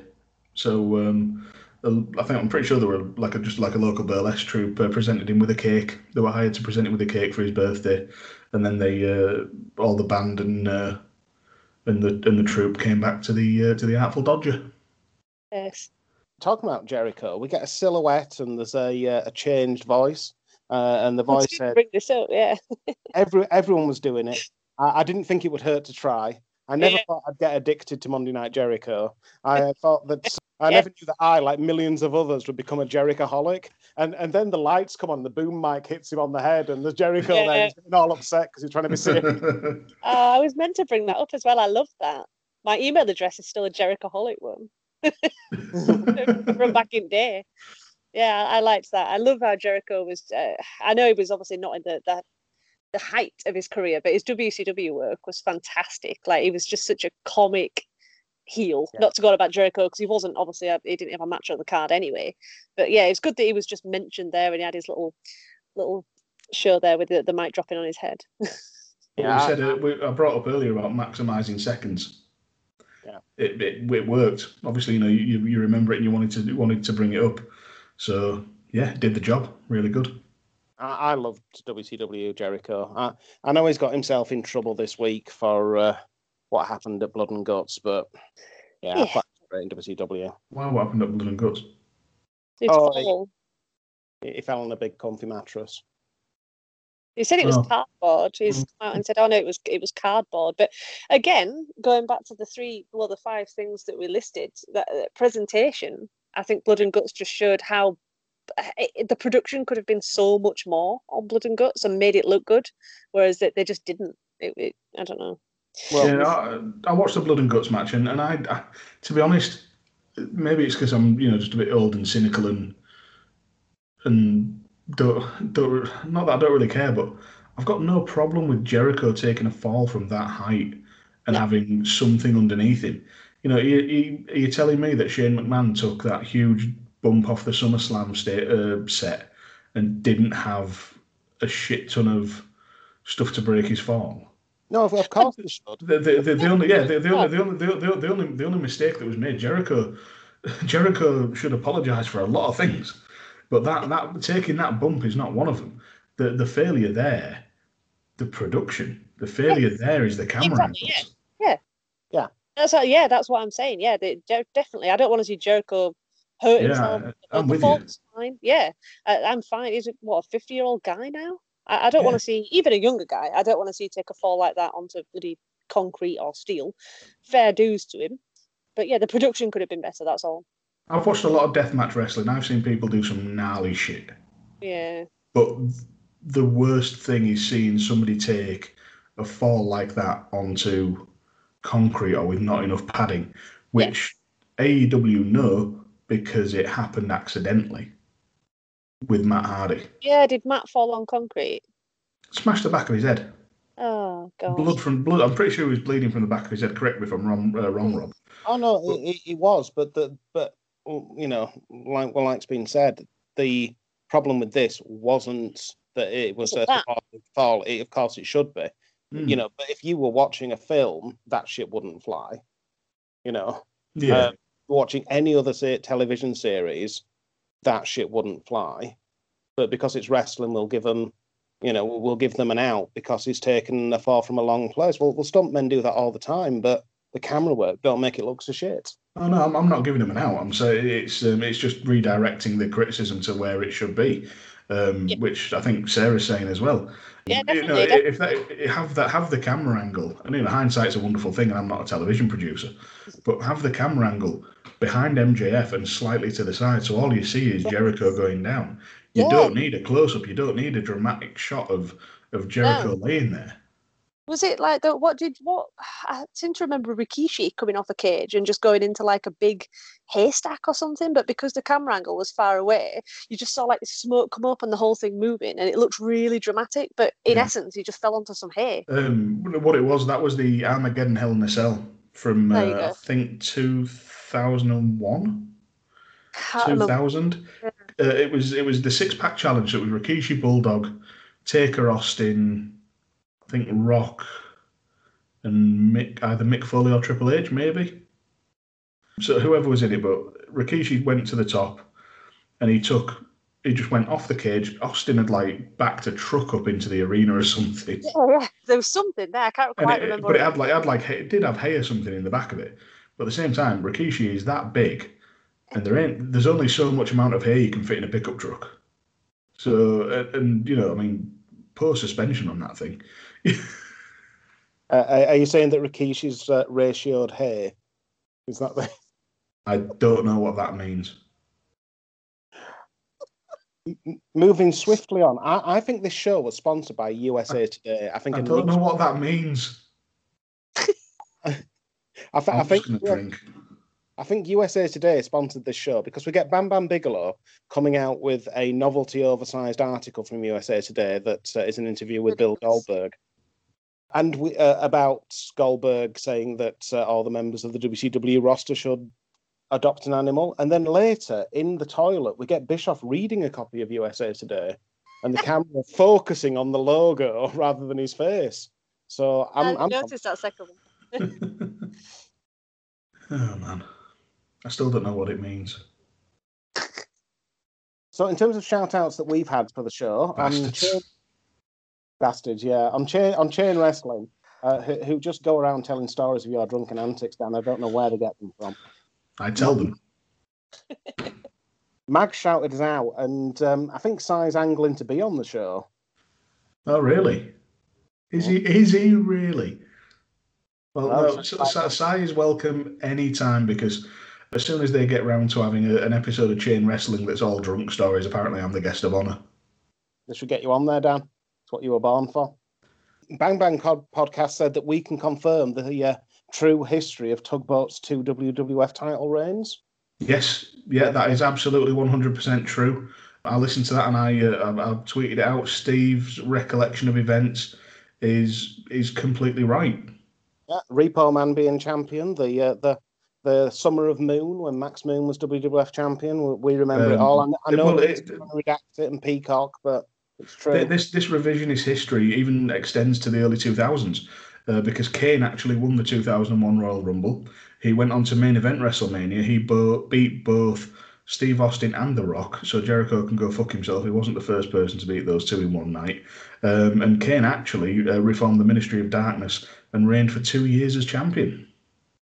Did he? Yeah. But WWE won't let you remember that. They've done this revisionist history where Austin and Rock main evented WrestleMania 17. Yeah. I mean, the, it's even it's even worse because they bought WCW and they removed that bit where Tugboat turns up on Nitro and drops the title in the bin. I know, bastards. Bastards, absolute bastards. Matty at Guru of Mattitude said that um, it, it, it was it was great hearing Dan admit that it was wrong about Vader, and then he posted a vindication gif of Captain Holt from Brooklyn Nine Nine. The first time in my 32 years on this planet that I have ever had to admit that I was wrong. Uh, apart from about Scott D'Amore, Who? when the, the guy that tweeted to say it actually was him and not Mahone. Boz Mahone. Oh, no, that doesn't count. You paid him off. Cameo. Danny at Scottish uh, Juggalo said it was amazing that both sides of the Monday uh, morning wars were uh, covering episodes of Raw. It's almost as if someone's gimmick infringing. Ah, that was a nice coincidence, though. I don't need to go back and watch the uh, the Raw that um, that Andy and Steve covered. It sounded terrible. That what they all were in that, that era. Frank from Jofo in the ring said show support for the uh, podcast, and Jofo replied with he support, uh, I support. So, and a nice bit of synergy there from the Jofo in the ring guys. Always appreciate those guys. Thank you very much. Cy Powell is getting on this list twice. He said that he was upset that uh, Mag said that the um, introduction we gave him on the episode that went out last week was the best intro he'd ever had. Ah, well, Cy, we've been nice to you once. Go fuck yourself. Up your game. But Chris at uh, Chris underscore BFC said that he thought he was special uh, for the intro that he gave Mags on the Anti Football podcast. Uh, Ah, Chris, I'm not. I'm not going to be as harsh on you, mate. You've uh, you've got time to improve. uh, Steve O said that he loved the cornet clips we uh, had in the episode that was out last week. We should probably, I mean, Booker T was on this show. We should be getting a uh, Steve O clip to uh, drop in with one of his famous Booker T impressions. Oh, can we actually do that, please? Well, I say we. Can you do that, please? Because everything that goes into the pr- production of this show, the intros, all the clips used, all the graphics on uh, on Twitter, that is all Rob. I just turn up and get pissed. Excellent. I will try and contact Steve and get a uh, Booker tweet. Uh, so as requested from UTTB PFYGUSC Rob and Dan Griffin. They just wanted an impression of Booker T again, and the only way I can do it is just by essentially just, What the hell is that, Cole? Oh my goodness! Oh no! Oh yeah! What the hell is that? And then I just start riffing off utter nonsense, just sounding like what Booker T just keeps going on about, where he just all he keeps saying is, "Oh my god, look at this, Cole! This is what you won! Oh my goodness!" Book a tweet. That's a gimmick. We've had King Booker. We've had Booker T. Now we've got Booker Tweet where he just comes out with Twitter themed gear and he's just constantly on his phone every time he hits a move. Well, Bull- Bully Ray had that gimmick. He had the uh, fire breathing Twitter machine, and he actually was the first wrestler to live tweet during a match. When was that? That was in his TNA uh, run. Why don't I remember that? Uh, I was much- watching it. I was watching at that point. Yeah, I don't remember that. And I used to watch TNA religiously. Like I loved TNA. I don't Yeah. remember that. Oh, we're crap TNA fans, Sarah. Yeah, we were. So, so moving away from Twitter, uh, Chris at work said that he'd been to a wedding last weekend and he'd convinced the stepfather and brother of the bride to subscribe to the podcast. Hey, welcome along, folks. Thank you very much, uh, Chris, and the uh, two people who unfortunately uh, uh, got got high pressure sales into uh, listening to the podcast. But uh, We we don't endorse high pressure sales into listening to this podcast, but we are grateful for it. and he, he didn't tell me. I mentioned Gareth last week um, from the Frank Sidebottom fan club from the drink that I was having. But uh, I was I was in a meeting with Gareth, and he said that Chris has convinced him to listen to the podcast as well. And he said that the only podcasts he listens to are about Bob Dylan and us. So that's a nice. We're in. We're an esteemed company. Welcome along. Yeah. So just just for that reason, Gareth, I googled it, and Bob Dylan says that one of his early influences was Gorgeous George. So there is a wrestling connection. That is fantastic. And, and if you stick around long enough, Gareth, the Macho Man Randy Savage is going to buy the Gorgeous George gimmick and uh, randomly give it to his girlfriend. So that'll be interesting. We are here for all your Bob Dylan adjacent wrestling needs. Exactly. Uh, it's now time for the award section of the show. So, Sarah, who- who would you give match of the night to? I've got match of the night. Uh, as Rey and Blitzkrieg. Fair. Oh, yeah, it's a decent match. Yeah, yeah, I loved yeah, it. that was fair. It's definitely my type of wrestling. Dan knows I'm all for like the cruiserweight lucha libre style. It, it was that that got me into WCW when I was like six. It was that that kind of got me watching. I was like, wow, look at these guys, and I loved, I loved it ever since, even now. So yeah, Rey versus Blitzkrieg for me. Yeah, according to Jim Ross, this isn't proper lucha libre. Lucha libre is really slow and plodding. that was it was. It, I st- I st- I'll put it this way, Sarah. I, I don't know if you've listened to the episode. Um, probably not. Um, No, well, that, to be fair, I don't. You are. don't know if I it's probably out haven't. No, but go on. No. Um, the the, uh, the lucha tag match. Uh, sorry, the tag match involving two luchadors from AAA, uh, Cybernetico and whatever the other guy was called. Um, the epi- that episode of Raw was that bad that I gave, and this match was particularly terrible. I gave that match match of the night just because I like the luchadors masks. God. That's the caliber of shit we've dealt with on this show. Yeah, I've got a nice luchador mask. I wore it to download year after year. And I went to download, I don't know. I don't think it was modelled on any particular wrestler. It was just a generic luchador mask, but it was cool. I have a, I have a luchador. I have a, I have a lucha mask that I can't wear out in public that Rob bought me. I think I've seen you had it in work once. I'm sure yeah. I've The, seen it. No, that The might rest- be- no, that was the Joker mask So that I left on Gary. That I left on Gary's chair to shit him up. yeah, yeah, maybe. But what's your match tonight, Dan? Before we go on, I was going to say, moving swiftly on, um, I was torn between two. One of them was Blitzkrieg versus Rey, and uh, the other was Bret Hart versus Roddy Piper, um, because they were the only two good matches on the show, as far as I'm concerned. To be honest, Yep. the rest of it, and uh, Booker T versus Finlay was fine. Um, it'd have been better if I'd have been able to watch the whole thing, but um, I can't go against Bret Hart versus Piper. I really can't. They just the whole thing it just worked perfectly. It- yes, it was a brawling style, which I'm not normally a huge fan of, and it takes a lot to to make work. But those two just did it perfectly. Bret was a great shithouse. Piper was Piper, which is always entertaining. And then uh, the the Will Sasso stuff was on point, and yeah, Bret Hart, Roddy Piper for me.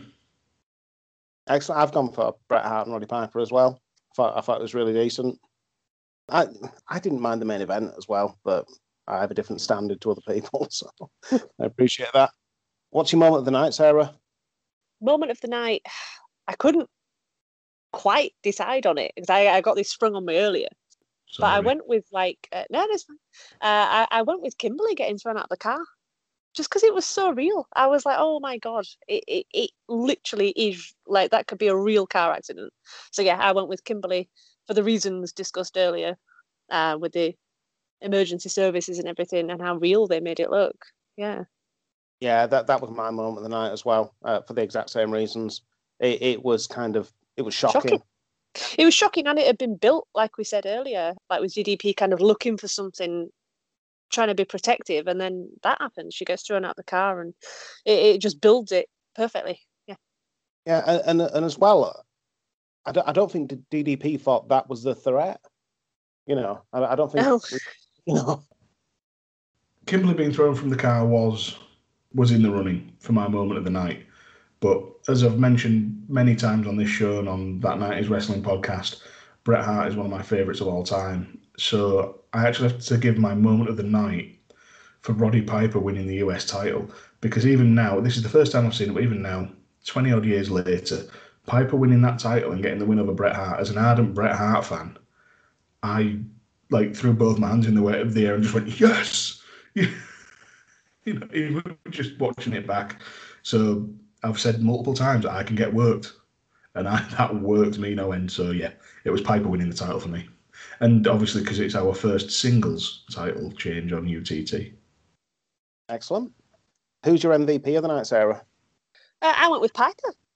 Piper, he, he returned. As you said, I think he's not been on since the, the previous September, you said, wasn't it? So returned, bossed it. Like you said, it, it was a decent match. Got the title. Yeah, I went, I went with Piper. Good call. Well, until you pointed out that it was a stunt double, I was going to say Kimberly for taking the mad bump out of the car because I honestly didn't notice. I Um, didn't. I didn't notice that was a stunt double at all. No, well, I, I thought it was just me being like again. I keep saying it, me being underexposed to WCW. I thought it was just me that, that that didn't notice it. But if it wasn't Kimberly, I will give whoever took that mad bump out of the car. I thought it was Kimberly, but just night. with like makeup on. I thought they'd just make up to beforehand, and then she took like a slight bump. I guess so. That was a big fall out the car. Like you couldn't have obviously faked that bump. It was she got chucked out of the car. it's yeah, it's straight onto concrete. Yeah, I know she had the big coat on and all of that, but still, yeah. It could have I- been a paddock. but- I don't. I don't think there should have been any expectation of Kimberly doing that. That that needs to be a no. trained stuntman. So, I, I really hope it. uh, Now that you've said it, I really hope it wasn't. Yeah, I hope Kimberly didn't do that. But Did- whoever took that bump out of the car, it clearly didn't because I've I've gone back and and watched it in detail. And the the reason being is because I, I very uh, I was thinking about this sort of thing that you know she'd had her hair down previously and then it goes sort of up into the ponytail for the Mm. uh, thing, and then I noticed that it was a wig on the um, person that you know the stunt double. So she's not getting haircut of the night, and, uh, and he's not getting um, he's not getting MVP of the night. So the only the only person who gets haircut of the night for a wig is Goldust. I've said this before. He hasn't had it yet, so we'll have to see. But MVP of the night, I'm giving it to Ric Flair because you know he's there in the uh, toilet scenes with Bischoff, which I, felt was really good. It's uh, you know obviously we didn't cover them, uh, we, just sort of tangentially, but I thought that was a good part of the show. He, he's there with that sort of big promo in the middle, president of WCW at uh, this point, so he's got quite a lot of fish to fry in terms of you know what's happening with the NWO and what's happening with Piper and Bret Hart, etc. And uh, then he's there in the main event. You know, he's taking those classic Ric Flair goes to the top rope. What do we think is going to happen? Of course, he's Yeah. going to get run off. You know, A- absolute classic. So you know, uh, not for the first time Ric Flair's getting MVP of the show. Can I just sorry? Can I just step in for a second?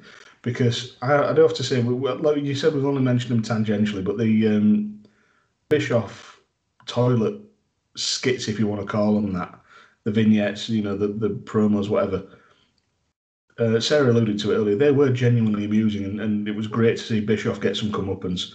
You know, all the different. I suppose you'd call them most of it. You'd call most of them like fringe players um, in that for a load of them I didn't even know who a load of wrestlers I didn't know who they were. You know, all getting a chance to bitch and moan at Bischoff to make him clean stuff. Uh, somebody, a couple of guys just going in to take a shit and stinking the place out. And on a personal note, I'm really proud of myself that I didn't pick the toilet humour. Jimmy Hart was especially funny, and I loved Eric Bischoff imitating Jimmy Hart's laugh. That was really amusing. He was like, As soon as soon as Jimmy Hart started taking the piss, I wanted to take Bischoff's side. I hate Jimmy Hart. It's one of my irrational hatreds in wrestling. Him and. Jeff Jarrett. I can agree with Jeff Jarrett, but I, I love uh, I love Jimmy Hart. I thought they should have had Billie Kay turned into like the next Jimmy Hart with her voice around the ring. I thought they, they could have done wonders with Billie Kay, but never mind. That now. would that would have actually worked really well. I, I, I would have loved it. Her with a megaphone, with her voice, would have really worked. But never mind. Bring back bring back the spray painted jackets as well. Yes, yeah. I, I was enjoying what she was doing with the CVs and you know try, trying to just I was. Crowbar herself into every storyline. I, I thought she was doing really good, and every time they said they needed equality, she just she just wrote that on a CV as if she'd acquired that skill by writing it down. And I loved it when she went to Carmella as well. And Carmella was actually like, hmm, okay. And I was so excited. I was like, oh my God, Carmella might actually team with her. And then she did. And then nothing happened. So I have to take your word for it. I've not watched the weekly the weekly WWE stuff for a little while. I'm only a week behind on it. But yeah, it's, it's a shame. It's a shame they got rid of uh, Billie Kay and Peyton Royce. I'm about a year and a half. Oh, really? God. Yeah. That, I just that's watched the pay per views. It is good for me because you know we all know I live tweeted Conair last week. again. So, Sarah, uh, who would you give uh, the Rene Goulet Award for Outstanding Haircut of the Night? So, I couldn't really think of anyone, so I just said Torrie Wilson because she's amazing. you've gone for a serious fucking knew you'd do that. I fucking knew you'd do that. I was, I was, I was, I was kind of hoping that because uh, I was hoping that a benefit of of me forgetting to tell Sarah about the awards would be that she just shoehorn Torrie Wilson Torrie into every single award, like match of the night, given to the the main event because Torrie Wilson interrupted it. No, no, I, yeah, she can have haircut of the night. She was, she was beautiful. Torrie Wilson was excellent on the show, considering this is her rest. You know, a, a main yeah, she, to be fair, she deserves more than just the haircut of the night. I thought she was, she was brilliant. Yeah, you you can always change your MVP. I could do actually. Yeah, I went with Piper just because I thought, wow, boom, he's got the US title. But to be fair, to, I, and to be, I agree with Ric as well. Well, when I get thinking about it, Flair was all through the show, then he main evented, and Torrie. Now I'll stick with Piper, otherwise it gets too complicated. I'll overthink it. Was your haircut of the night, Dan? There was only one haircut of the night for me. Only one. It had to be Jericho for that weird top ponytail bullshit that he had on that I first saw when he came to WWF in 1999. What the hell? It wasn't. It. You can't even call it an exploding pineapple of a haircut. It was just, and and it's not a top knot. It's like a top knot shit itself. I love that hair. Then again, I saw it all the way through to WCW, and then I, But I just, watched in WWE until like 2001. So Jericho was already like there. yeah. But even now, you just look at it and you look at it and think, prick. Yeah. it Well, just screams absolute wanker. yeah, it works. It works. for him. Yeah, fully does so. Yeah, the, uh, and I have to say, Matty, uh, Guru of Matitude, uh, my mate Matty on Twitter, he uh, he, oh, sorry, no, it wasn't on Twitter. He uh, he DM'd me uh, because in the episode that just landed, so which by the time this airs has been about six weeks ago.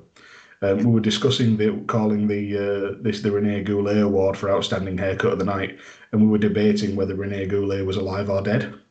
Yeah. Uh, Re- Rene Goulet actually died in 2019, and, and none of us bothered to check because we're terrible people.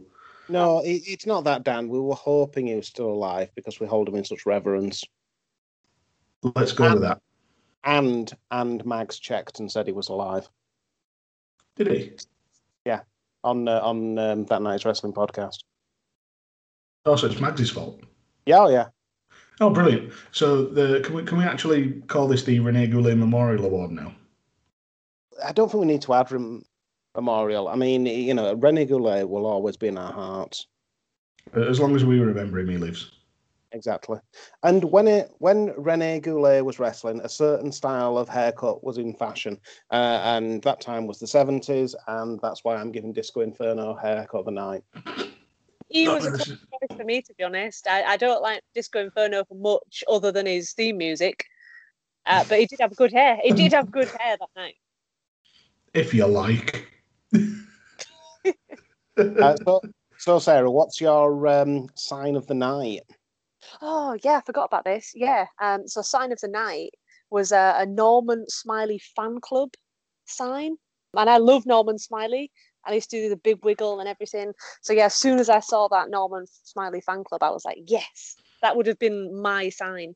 So I'm going to go with the Norman Smiley fan club. You see, Dan, supporting the home team, supporting the British people. You you ignored this last week. Yeah. Because because he did fuck all. He was just sort of there. Yeah, but he's British, so you know he gets a pass. Yeah. So- Right, my, my sign's actually one that. In fact, I'll do what I normally do. There, weren't too many that stood out to me on this show compared to previous weeks. Um, so I'll do what I normally do because I'm scrolling up through my notes and just go through a couple of notable mentions. In the, just before the uh, Bret Hart Roddy Piper match went got underway, there was uh, a sign that said that was a it was a take. It was something you'd see on Twitter now if. Uh, uh, sorry, it was something you'd see on Twitter if Twitter was around back then. Big sexy, the wannabe giant. That was a sign that existed. Uh, there was a, a sign that I really liked that was a Simpsons reference, I'm assuming.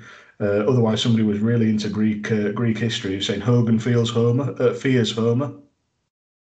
And it's Hogan feels Hogan fears Horace. It Horace. There was there was that too. Oh, okay. There was a Hogan fears Homer sign. Going back, somebody took far too much time to airbrush a Flair and Hogan sign. Like Oh, I saw that. spray paint, like airbrush slash spray painted Flair Yeah. and Hogan. It looked phenomenal. I very nearly gave it to that just for the time and effort and, and talent that went into that sign. But the one that I've gone with is something that I noticed in the Blitzkrieg versus Rey Mysterio match, and it cropped up multiple times throughout. And it said Targalski fears Del Monte. Now I looked this up. I looked up Targalski, and Ron Targalski was a college basketball and baseball player who at this point was coaching Buffalo University's basketball team. So I thought, right, okay, that that fits sort of where the uh, you know where they are geographically. Hmm. What I couldn't find out was what Del Monte is. I thought, is it a rival university or a rival school or whatever? And I just could not find it. So I have to assume that this person has taken the time to make a sign to say that the coach, the uh, the coach of a university basketball team, fears tin fruit. I was Well- about to say it's tin Fruit. Well, but there was the man from Del Monte, wasn't there? or he fears the man from Del Monte. Who knows? We, we, we will never know now. Well, it, So al- that, it that, always, that's so the air of mystery. It, it did always feel on those old Del Monte adverts like the entire village was waiting for the approval of the man from Del Monte. If he, if he didn't like that season's uh, crop, then uh, they weren't going to get paid, sort of thing. So It was shit out of luck. yeah, may, maybe uh, the uh, Buffalo sports team had a um, a vineyard or something that they were hoping that Del Monte would buy off them. Who knows? What's yours, dude?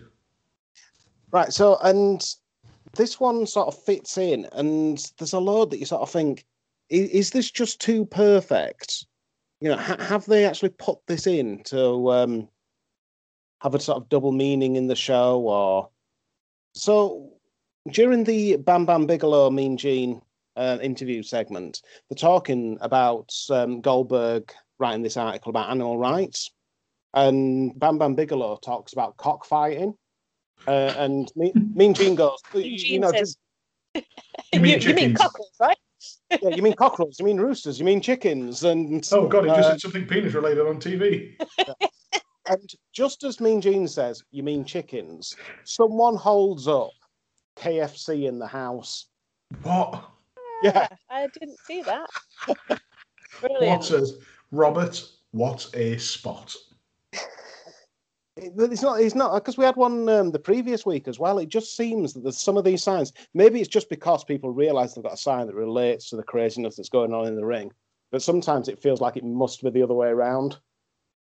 The only thing that could have been better than a KFC sign at that point is if they'd had some sort of, um, like you know, in League uh, League of Gentlemen, where you've got uh, Tubbs and uh, is it Edward and Tubbs? What's going on? What's all this shouting? We'll have no trouble here. I just want a sign with like Edward's face.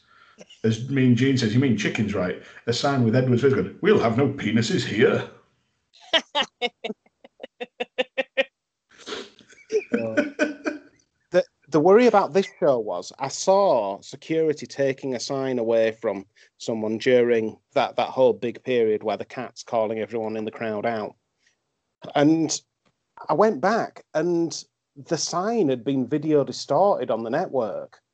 Now the amount of homophobic and racist shit that are on these signs. Yeah. What on earth was on that sign? Hmm. that it that it was so bad that in 1999 they thought it was off color, but they've gone back and whited out the sign as well. Lord only knows. It it must have been a cartoon of Ric Flair fucking Hogan. Well, Or I'll- the, I'll- or the other way around. Something pornographic, I would imagine.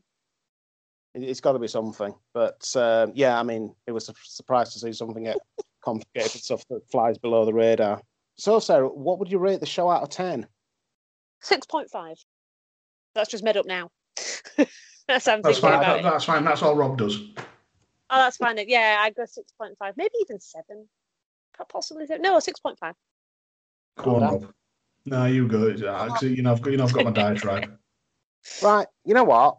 I'm giving this an A. I'm giving this the highest show that we've reviewed, and and it, it's funny because some of the shows we've watched, we've had some of the classic moments of the Monday Night Wars and the Attitude. We've had the DX invasion. We've had the the Cure for the Common show. We've had the fact that Kane is Paul Bearer's son. All that sort of stuff, and we didn't have any of those moments on this show.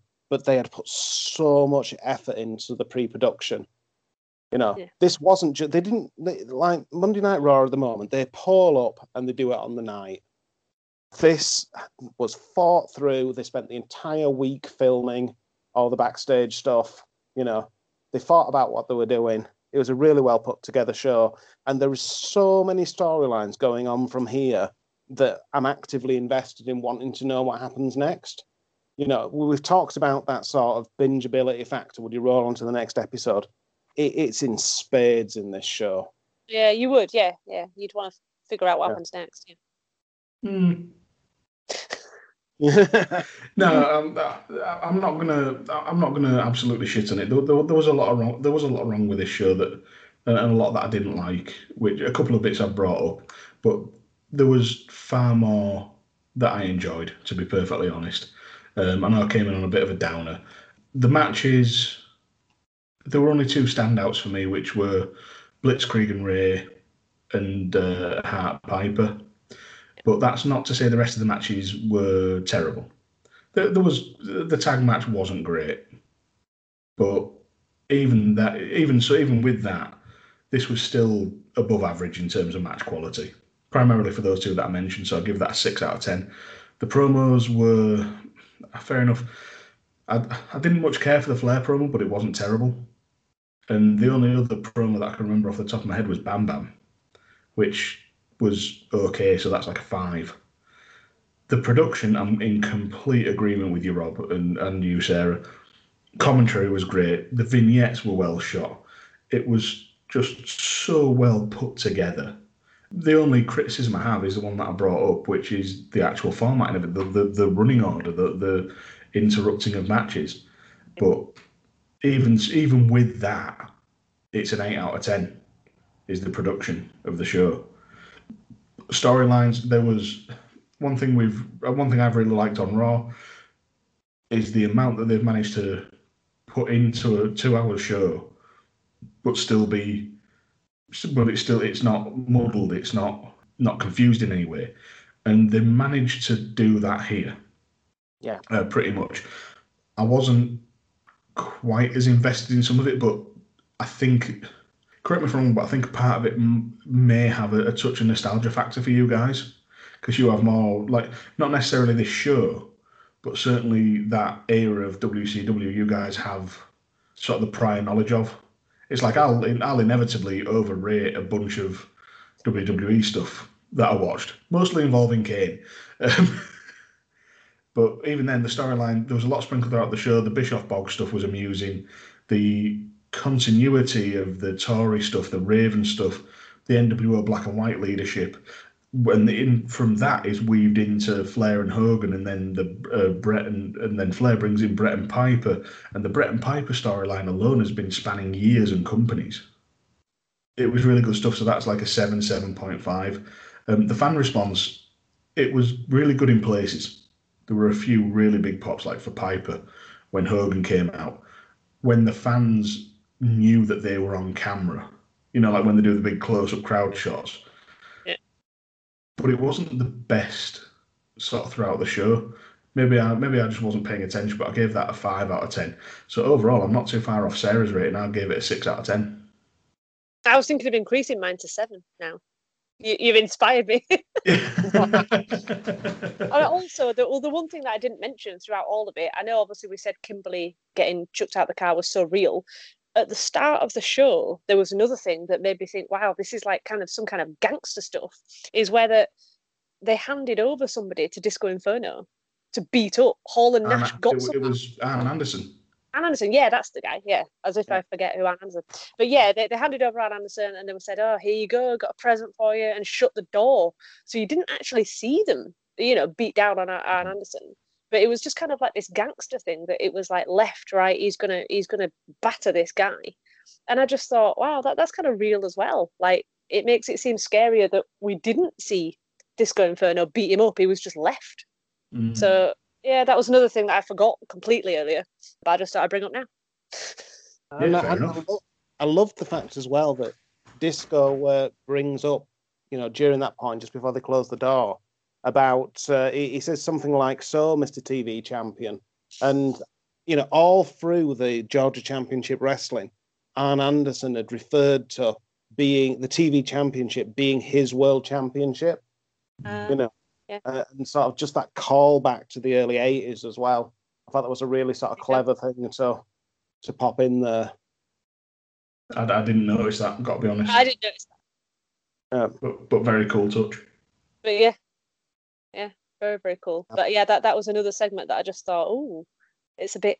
It's a bit scary. It's a bit gangster. It's a bit. Oh, you don't know what's happening on this show. They're just like giving people, you know, they're, they're kidnapping them. They're, they're beating them up. They're, yeah, it made it a bit hostile. Excellent. So, Sarah, where can people find you? yeah, if you like tweets about general like wrestling and video gaming uh, and and poo like pooing stories, stuff like that, um, uh, Turd Ferguson is yeah my Twitter handle. Yeah, I'm not sure who stole whose gimmick on that one because that sounds like my Twitter. But Sarah's wrestling tweets are much more up to date than mine. Also, I have pictures of Archie. So also, if you want pictures of a cute little ginger dog, they're on there as well. There you go.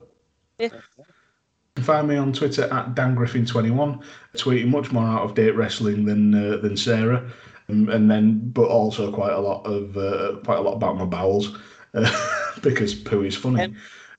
So yeah, I'm on there. You can also find me on the monthly pay per view reviews. Uh, on that 90s wrestling podcast, which is at 90s wrestling pod, and uh, very occasionally, when I feel like risking the reputation of the show, I do uh, do the odd tweet from the uh, UTT podcast Twitter account. You do, you do. So, anything that you've got a problem with, it's Dan's fault. He's the uh, he's the scapegoat.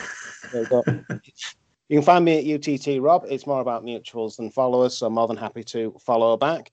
Uh, if you've listened to the show on the UTT podcast channel, we're also available on the That Night is Wrestling podcast channel where we do the monthly reviews. Conversely, if you've listened there, we're also available on our own channel. Subscribe to both. It's a great time.